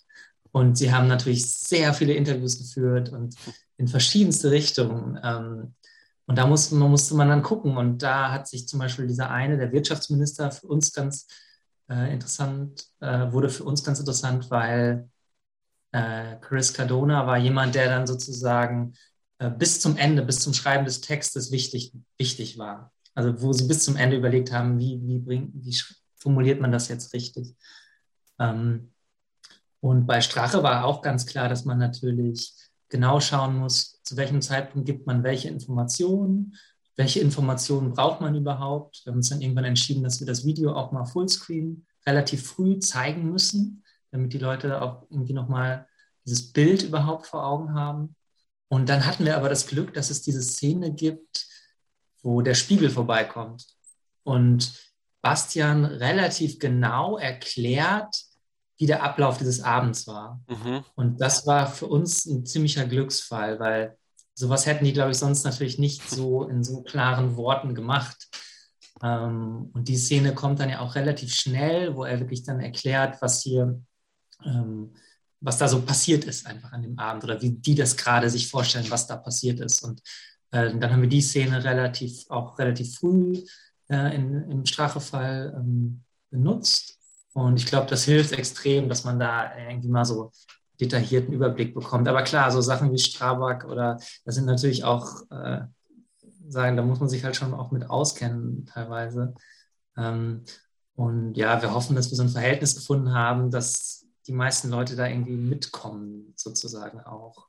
Und andere wissen, also einige Zuschauer wissen natürlich super viel und andere wissen wenig und das irgendwie, dass man alle so ein bisschen mitnimmt auch. Das war natürlich wichtig. Aber ich glaube, zum Beispiel gerade in Österreich und in Deutschland war es auch schon einfach sehr groß in den Medien. Das heißt, die meisten Leute wissen doch mehr, als man denkt, haben wir dann so gemerkt. Deswegen konnte man auch schon da relativ irgendwie ins Detail gehen. So. Ja. Oder wie ging es dir beim Gucken? War das zu viel? Äh, äh, gar nicht. Also ich meine, hier hat man natürlich diese äh, ganze Affäre unglaublich groß wahrgenommen. Ähm, ich, ich, also ich habe am Anfang ja tatsächlich geglaubt, ähm, das ist äh, Skandal Nummer 516, der nach drei Tagen mit dem Schulterzucken abgetan wird. Das passiert hier relativ ja. häufig in der österreichischen Politik. Ähm, also als dieses Video kam, dachte ich mir, oh, aha, okay. Ähm, und irgendwie werden sie es wieder wegreden. Und dann hat es mich doch überrascht, dass es so ihnen um die Ohren geflogen ist. Hat mich natürlich auch, gefreut ist das falsche Wort, aber ähm, ich, ich fand es gut zu sehen, dass gewisse Konsequenzen dann kommen.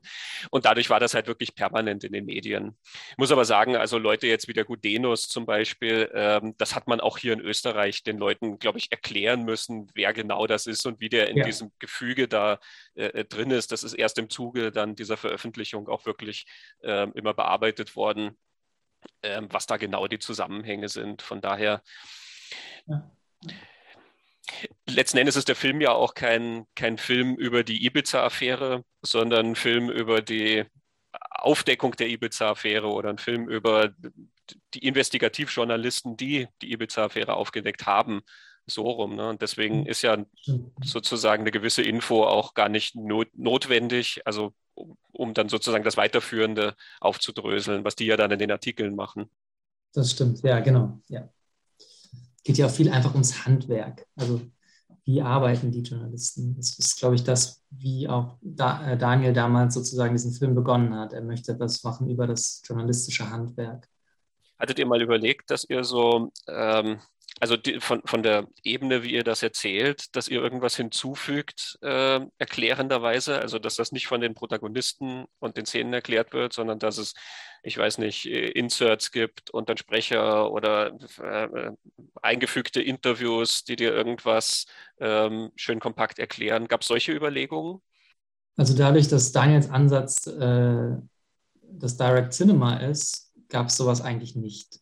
Also er wollte schon von Anfang an klar machen, dass er äh, wirklich nur das filmt, was auch wirklich passiert. Äh, das war immer der Ansatz. Und zusätzlich hat er Interviews mit ihm geführt, die wir dann teilweise in, ins Off gelegt haben. So, das war das Einzige, ähm, was wir benutzen wollten. Und das war eigentlich schon von Anfang an klar, ähm, dass das stilistisch so das Konzept sein soll. Und das Direct Cinema führt natürlich dazu, dass man einfach auch bei so einem Film eine viel größere Transparenz hat, ähm, dass man nichts nachdreht, dass man nichts nachstellt. Also ich glaube, die einzigen zwei Shots, die nachgedreht wurden, ist wie einmal Bastian und einmal Frederik morgens zur Arbeit gehen. Mhm. Weil einfach Daniel vergessen zu drehen und dann hat er ihm gesagt, okay, kannst du noch einmal kurz hierher laufen? Aber das ist wirklich das Einzige, weil ähm, sonst macht man sich natürlich auch in so einem Bereich sofort total angreifbar. Also wenn man da anfängt, irgendwelche Szenen nachzustellen. Ähm, genau, wir hatten mal überlegt, ob wir mit Tafeln anfangen, ganz am Anfang, die die anders vorstellen als die, ähm, die beiden Urheber sozusagen der äh, Panama Papers, weil das immer ein Thema war, wie sehr wollen wir die Panama Papers da am Anfang noch mit reinbringen. Und dann haben wir aber gemerkt, wenn wir Snowden da vorne hinstellen, dass der ja auch sie darauf anspricht. Mhm. Äh, und das war dann auch wieder irgendwie so ein Glücksfall, dass, dass das so en passant dann auch noch ähm, tatsächlich erzählt wird, dass Bastian der, derjenige war, der damals die Panama Papers äh, zugespielt bekommen hat. Und damit hat er sich die Tafel dann auch erledigt. Das ist witzig, bei der Aufführung in Salzburg, ähm, beim QA ähm, äh, hinten dran, da war dann ein ein Mensch im Publikum, der diesen Verdacht eben auch geäußert hatte, dass gewisse Sachen nachgestellt sind. Ähm, und die Szene, die diesen Verdacht bei ihm angeregt hat, war die, äh, wo darüber debattiert wird, ob Teile des Videos veröffentlicht werden dürfen oder nicht, wo dann der Chefredakteur aufsteht, zum Regal geht und ähm, das Buch aufschlägt und gleich halt quasi den passenden Paragraphen dazu parat hat. Ne? Äh, das war für ihn dann der Verdachtsmoment, dass er sagt, na, dass der das so gleich hat und ähm, ob das nicht nachgestellt ist. Äh, habt ihr da andere solche, solche, sag ich mal, Fragen gekriegt, was da, ob, ob da irgendwas sozusagen extra noch nachgebaut wurde? Ähm, bisher noch nicht. Also da bin ich auch sehr froh drum, dass man also die meisten Re Reaktionen sind eher, dass es einfach toll ist, dass man so nah da dran ist bei diesen ganzen Prozessen und da wird dann eigentlich eher weniger hinterfragt, ob das jetzt, äh, ob da jetzt irgendwas nachgestellt wurde. Ähm, aber ähm, wurde es ja eh nicht, deswegen ist es irgendwie so, es ist uns auch ziemlich egal. Ähm, ja, kann ich gar nicht so viel zu sagen irgendwie. Also diese Szene ist aber tatsächlich interessant, weil die, also diese Debatte um diesen Paragraphen, da war längere Zeit auch nicht klar, ob wir das wirklich so erzählen dürfen. Ähm, weil das war ja der Paragraph, wegen dem dann auch ähm, Anzeigen erstattet wurden gegen die Journalisten. Und als wir im Schnitt waren, lief das alles noch. Mhm. Das heißt, diese Urteile waren noch nicht gesprochen. Und der Film hätte ja ganz klar gesagt, oder sagt er ja auch, dass sie das bewusst machen, dass sie sagen, okay, wir brechen hier dieses eine Gesetz im Sinne des anderen, im mhm. Sinne des, jetzt müsste ich nachgucken, welches war es, des Verfassungsrechts, ähm, weil das da drüber steht. Und das ist eine Sache von so großer öffentlicher, äh, von so großem, großem öffentlichen Interesse, dass man das machen kann. Aber ähm, da haben wir dann mit der Rechtsabteilung der SZ, beziehungsweise auch mit Wolfgang Krach und so, äh, während des Schnitts natürlich immer kommuniziert. Und das war eine Szene, über die viel gesprochen wurde und wo wir sehr froh sind, dass wir sie jetzt so erzählen durften am Ende, wie wir sie erzählen, weil die macht natürlich einen riesigen Teil aus von der Strache-Geschichte, mhm. diese Debatte. Dürfen wir das überhaupt? Oder ähm, genau. Und deswegen am Ende ist alles gut gegangen und wir konnten es auch wirklich so erzählen, wie es passiert ist einfach. Also vom, vom Gesamtmaterial her, Daniel meinte ja, ihr hattet 400 Stunden an Rohmaterial. Ähm, kommt das hin? Ein bisschen übertrieben. Naja, ist zu viel. ich glaube, da hat er ein bisschen übertrieben. Also wir hatten, es waren 60 Drehtage. Also ich weiß nicht mehr genau, wie viel Material es war, aber ähm, 60 Drehtage und ich würde mal sagen, es wurde so vier Stunden am Tag gedreht. Das sind 240 Stunden ja, als 400. Aber ja, es war schon viel. ähm, aber du sagst ja, es hat sich ein bisschen aufgeteilt dann über die Zeit. Ne? Ähm, aber ich stelle mir das trotzdem schon einen, einen sehr großen Brocken vor, ähm, das alles zu sichten und dann halt auch so einen Weg dadurch zu finden. Hast du da so gewisse Strategien entwickelt, wie du das dir sortierst und wie du da, sag ich mal, das findest, was also gerade in einem Prozess ja, wo, sage ich mal, das auch noch nicht ganz klar ist, ähm, wohin die Reise geht oder was dann die wichtigen Punkte sind. Ähm, wie man dann in diesen 240 bis 400 Stunden ähm, diese Momente halt raussucht und findet. Mhm. Also man muss tatsächlich alle sichten. Also ich bin auch kein Fan davon, dass dann irgendwie vorgesichtet wird und man guckt nur Teile des Materials, sondern ich will immer alles gesehen haben. Und wenn es nur dann um irgendwelche Close-ups gibt, die man später für andere Sachen verwendet oder um irgendwelche Details ähm, und dann von einem Drehtag eigentlich nichts verwendet, bis auf irgendwie eine Kleinigkeit. Ähm, ich will immer alles gesehen haben, weil sonst habe ich das Gefühl, ähm, ähm es könnte sein, dass ich äh, irgendwas übersehe sozusagen. Und das ist natürlich einfach intensive Arbeit. Also man kann einfach nur, weiß ich nicht, wie viel Stunden pro Tag schauen überhaupt und Marker machen und sich Notizen machen. Aber man braucht die Zeit, also man, man muss es gesichtet haben. Und dann geht es eher darum, dass man dann im Gespräch relativ schnell herausfindet, meistens, wo ist da eine Geschichte und wie könnte man da einen ersten Rohschnitt von machen. Und dann wird oft klar, okay, hier diese drei Drehtage, die interessieren uns überhaupt nicht. Wir mhm. wollen hier den, den vierten. Da, da passiert irgendwie das Wichtige. Und so sind dann echt auch natürlich Drehtage einfach, wo man vielleicht am Ende, weiß ich nicht, einen kleinen Moment benutzt hat und sonst nichts, wohl irgendwie die Kamera fünf Stunden Material eingefangen hat.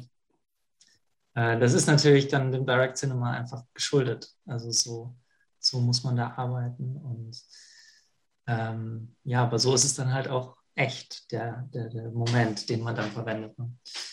Ähm, genau, das heißt, meistens ist es eher das Gespräch danach, wo man schon sehr viel klar, ähm, klarer ähm, die Geschichte konstruiert und dann daraufhin erst anfängt, wirklich zu schneiden, natürlich. Ähm, und ja, klar, erstmal einen Rohschnitt macht er natürlich, also zu, jedem, zu jeder Recherche haben wir quasi eine Timeline gemacht und dann äh, sehr lange Fassungen der einzelnen äh, Geschichten erstmal gemacht um dann zu gucken, okay, wenn man so einen ersten Rohschnitt hat, sagen wir mal 90 Minuten vom Daphne-Fall, und dann im zweiten Schritt zu gucken, okay, und was ist daran jetzt wirklich interessant? Oder was können wir wirklich gut erzählen daran? Und äh, was sind so die, äh, die Schlüsselszenen auch sozusagen, dass man das so äh, herausfindet irgendwie. Ähm, wie habt ihr denn gearbeitet, um, um, Übersicht über das Material zu behalten? Also ich nehme an, ihr hattet Transkripte, aber habt ihr Notizen und, und irgendwelche, weiß nicht, Software oder sonst was verwendet, um das überhaupt also nach 240 Stunden, sage ich mal, hinterher ist es ja schwer, sich genau zu erinnern, was ganz vorne passiert ist. Und dann nach drei Monaten weiß man sowieso gar nicht mehr, ähm, um halt also dort das alles wirklich auch immer wieder zu finden. Ja, also ähm, alles, was Interviews waren und was, wo wirklich lange gesprochen wurde, äh, haben wir transkribiert.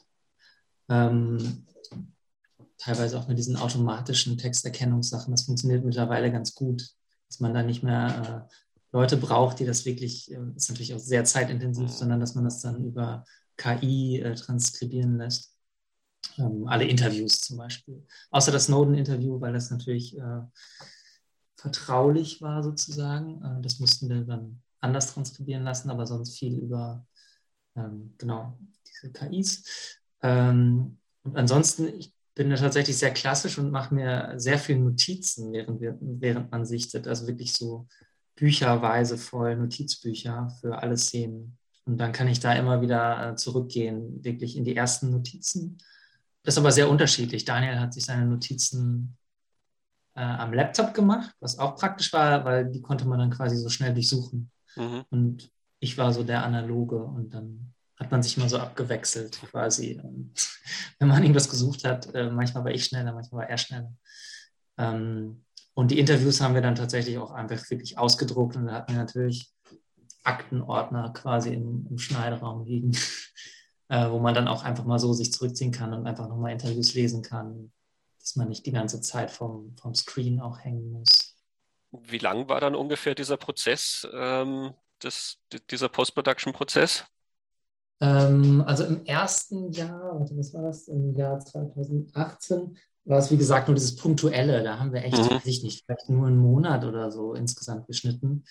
Also, aber dann verteilt auf vier unterschiedliche Zeitpunkte oder so, wo man einfach gesichtet hat und ganz schnell diese ersten äh, Rohschnitte gemacht hat war auch ziemlich, ziemlich lange Tage damals. Ähm, und dann ähm, 2019, als dann der richtige Schnitt losging, haben wir ähm, ab September geschnitten und es ging bis äh, März 2020. Ja. Oktober, November, Dezember, Januar, Februar, März. Also nochmal sieben Monate richtig intensiv dann am Stück sozusagen. Mhm. Ja. Und dann waren wir fertig und dann kam Corona das war natürlich der Horror. Da ist man gerade einmal durch und dann musste der Film erstmal ein Jahr lang weiter auf der Festplatte schlafen, sozusagen, mhm. bevor er dann irgendwann veröffentlicht wurde. Er wird ja quasi dieses Jahr erst mhm. veröffentlicht. Aber es war natürlich eigentlich, hatten wir gedacht, so, okay, ein Jahr nach der Strache-Affäre kommt dann der Film auf irgendeinem Festival, aber dann gab es auf einmal keine Festivals mehr und mhm. ähm, dann hat es echt nochmal ein Jahr, lag er dann da sozusagen. Ja, ist aber immer noch besser getimt, als wenn ihr quasi mitten im Prozess gerade, gerade gewesen wärt und den man dann vielleicht abbrechen muss, um sich dann wieder neu reinzudenken und, und, und. Also so gesehen dann doch noch Glück ja. gehabt. Ja, wir haben es natürlich echt äh, bis, genau, wir haben es bis zum Ende durchgezogen sozusagen. Das war eigentlich auch ganz schön. Und dann mussten auch noch die Rechte geklärt werden, zum Beispiel diese Videoschnipsel am Ende und so. Deswegen war es eigentlich schon alles ganz, ganz gut. Mhm. Ja, es war eine sehr, also diese sechs, sieben Monate da waren, waren schon auch anstrengend zeitweise, aber waren natürlich auch super intensiv einfach. Also jeden Tag da im Schneiderraum. Nee, es war aber super. Also Daniel weiß auch sehr genau, was er will. Also er ist sehr gut darin, so die Geschichten so präzise einfach zu erzählen. Ähm, so die, die, die, Schlüssel, diese eben diese Schlüsselmomente zu erkennen. So, das ist jetzt ein wichtiger mhm. Moment, der ist, der ist wichtig für die Geschichte. Den müssen wir schneiden. So. Und dann hier, das ist alles nicht so wichtig, aber hier ist wieder was. So. Also da ist, da ist Daniel sehr präzise, ähm, sehr gut. Ja. Wie kann ich mir denn eure Zusammenarbeit vorstellen? Wie, wie läuft das ab? Oder was ist da vielleicht anders, als du es mit anderen äh, Regisseuren zusammen hast? Äh, boah, das ist schwierig zu sagen, weil jeder Film ist immer so anders. Das mhm. heißt, für jeden Film baut man sich immer irgendwie seinen eigenen Prozess neu. Ähm, und in dem Fall war es natürlich so, dass man auch sehr viel einfach wirklich auf Dramaturgie geschnitten hat. Ähm, was sind die Schlüsselpunkte jetzt von, diesem, von dieser Recherche? Also wie kommen wir von von München nach Malta? Was sind dann die Schlüsselpunkte auf Malta? Ähm, und was sind dann die Schlüsselpunkte, wenn es zurückgeht, in den rechtlichen Abnahmen und so weiter? Und so hat man sich quasi immer wieder durch die Fälle so durchgearbeitet und irgendwann natürlich dann angefangen, die auch miteinander so zu verweben ähm, im zweiten Schritt. Und dann wird es natürlich auch nochmal sehr, sehr spannend, ähm, äh, wie die auch aufeinander reagieren, dann diese unterschiedlichen Recherchen sozusagen. Seid ihr dann immer zusammengesessen oder hat Daniel dich auch dann quasi einfach erst einmal machen lassen und hat gesagt, du, ich schaue mir das in zwei Wochen an, ähm, was da kommt, oder ich schaue mir mal dann die Szene an. Ähm, wie lief das ungefähr ab? Also es gab Momente, wo ich auch alleine äh, Szenen ge gebaut habe, aber das war relativ überschaubar, mhm. weil wir wussten, dass wir ähm, sehr viel vorhaben in dieser Zeit. Und äh, es war einfach super viel. Also es war äh, durch die Materialmenge, durch die unterschiedlichen Fälle, ähm, war es einfach so intensiv, dass wir eigentlich fast immer zu zweit da saßen. Und klar, manchmal hat Daniel dann irgendwie Interviews gelesen und Sachen rausgesucht, während ich schon mal eine Szene, eine andere Szene geschnitten habe und so. Und dann trifft man sich wieder und arbeitet zusammen. Und ähm, so geht es dann immer so dynamisch irgendwie hin und her. Und am Ende arbeitet man ja eh immer die ganze Zeit am, am selben. Äh, mhm. Hat sich der Film sehr unterschieden von anderen Dokus, an denen du gearbeitet hast? Einfach vom Prozess her, von der Arbeitsweise her? Ja, auf jeden Fall. Also es gibt ja ähm, zum Beispiel Dokumentarfilme, äh, die ich geschnitten habe, die sehr, zum Beispiel die Sachen, die ich mit Nicole Vögele geschnitten habe, das sind sehr künstlerische mhm. äh, Filme, in denen sehr wenig gesprochen wird. Und da schneidet man dann sehr viel intuitiver ähm, auf so, ja, sagen wir mal, eher essayistische, poetische Weise.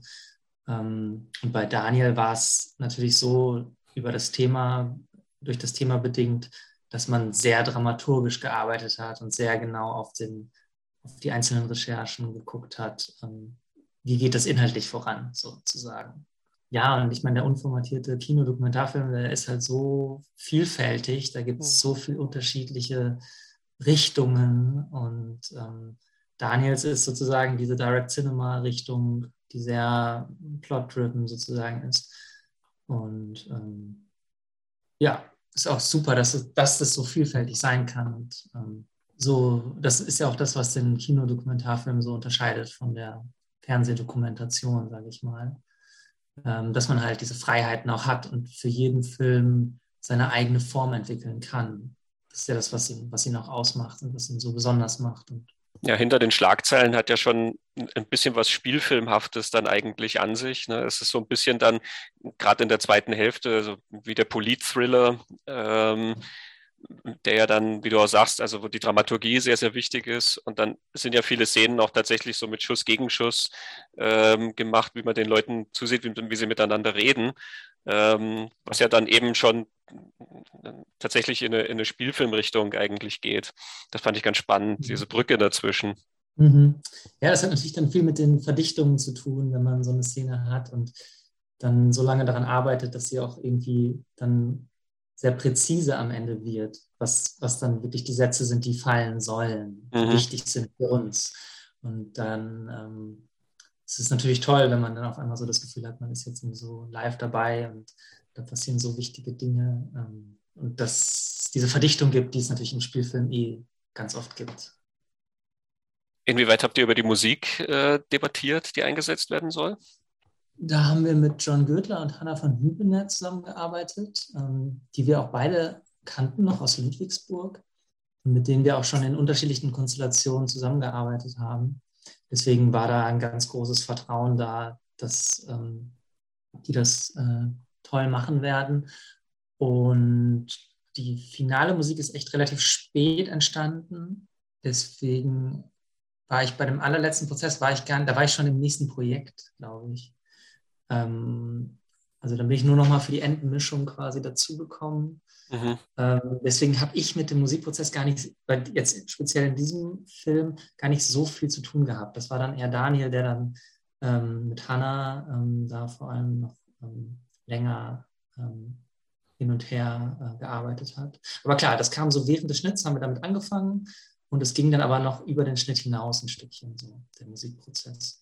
Deswegen bin ich da jetzt ein bisschen fast, fast der falsche Ansprechpartner. Aber es war klar, mhm. dass die Musik natürlich ähm, auch dieses äh, Thrillerhafte und äh, Treibende haben, haben sollte und auch gleichzeitig eine gewisse Emotionalität ähm, bei den Fällen, also zum Beispiel bei dem, bei dem Daphne-Fall, äh, mhm wo wir schon wollten, dass sie auch die Emotionen von, von Bastian unterstützt.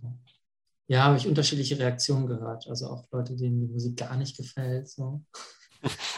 andere, andere, die sie total mochten. Also ganz, mhm. ganz vielfältige Reaktionen. Ja, interessant. Was sagen die, die sie nicht mochten? Ja, zu, zu drüber. Mhm. Bisschen zu drüber. Aber es gibt auch genau die, die andere Fraktion bin eigentlich sehr zufrieden, muss ich sagen. Wie ging es dir? Also ich finde gerade diese Thriller-Komponente, die damit so ein bisschen reinkommt, dieses Polit-Thrillerhafte, das, das hat mir sehr gut gefallen. Es gibt dem Ganzen, eben, es, es, es, es macht es nochmal dann irgendwie dichter und ein bisschen packender und ich finde auch die Mischung der Musik sehr nett. Ähm, einerseits dieses Geheimnisvolle, was die Musik hat, ähm, und andererseits dieses etwas Pulsierende, was halt diesen Zeitdruck ähm, und, mhm. und ne, diese, die Deadline, die dann naht und so, was, was das suggeriert. Ähm, also das hat für mich wunderbar funktioniert. Ja, super, okay. Ja, für mich funktioniert es nämlich auch super. Aber, ja. Mhm. Was hast du generell so an Rückmeldungen äh, gehört und, und gekriegt zum Film? Also wir hatten jetzt echt sehr viele, sehr, sehr positive Rückmeldungen. Das fing schon an jetzt mit den ersten Festivals Anfang des Jahres, ähm, CPH Dogs und Hot Dogs. Und dann ähm, ab dem Dogfest München, das war quasi die, die, die ähm, sagen wir mal, deutschsprachige mhm. Premiere. Mhm. Da hatten wir sehr viel Presse auch tatsächlich. Also der hat schon so ein bisschen, hat er relativ viel Aufmerksamkeit bekommen, der Film. Und das, da waren wir auch sehr überrascht. Also haben uns extrem gefreut, dass da so viele, auch so viele Zeitungen drüber schreiben. Mhm. Auch so FAZ, was so Konkurrenz zur SZ, also diese, hatte Bastian schon Angst, dass die wahrscheinlich den völlig zerreißen. ähm, aber selbst die waren relativ positiv. Und ähm, das war schön. Da hat auch der Verleih, also Real Fiction ist der deutsche Verleih, ähm, tolle Arbeit gemacht, dass der Film so eine Aufmerksamkeit bekommt und dann auch so eine tolle äh, Kinotour bekommen hat. Ähm, wo dann teilweise die Obermeiers mit dabei waren. Und, ähm, in Österreich Film Delights äh, genau dasselbe. Also die haben auch diese mhm. ähm, schöne Kinotour gemacht. Ähm, ja, und Daniel hat erzählt, dass auch in Österreich dann teilweise der Kinosaal die Emotionen ziemlich hochgegangen sind. ja, das ist, glaube ich, nochmal was anderes als in Deutschland.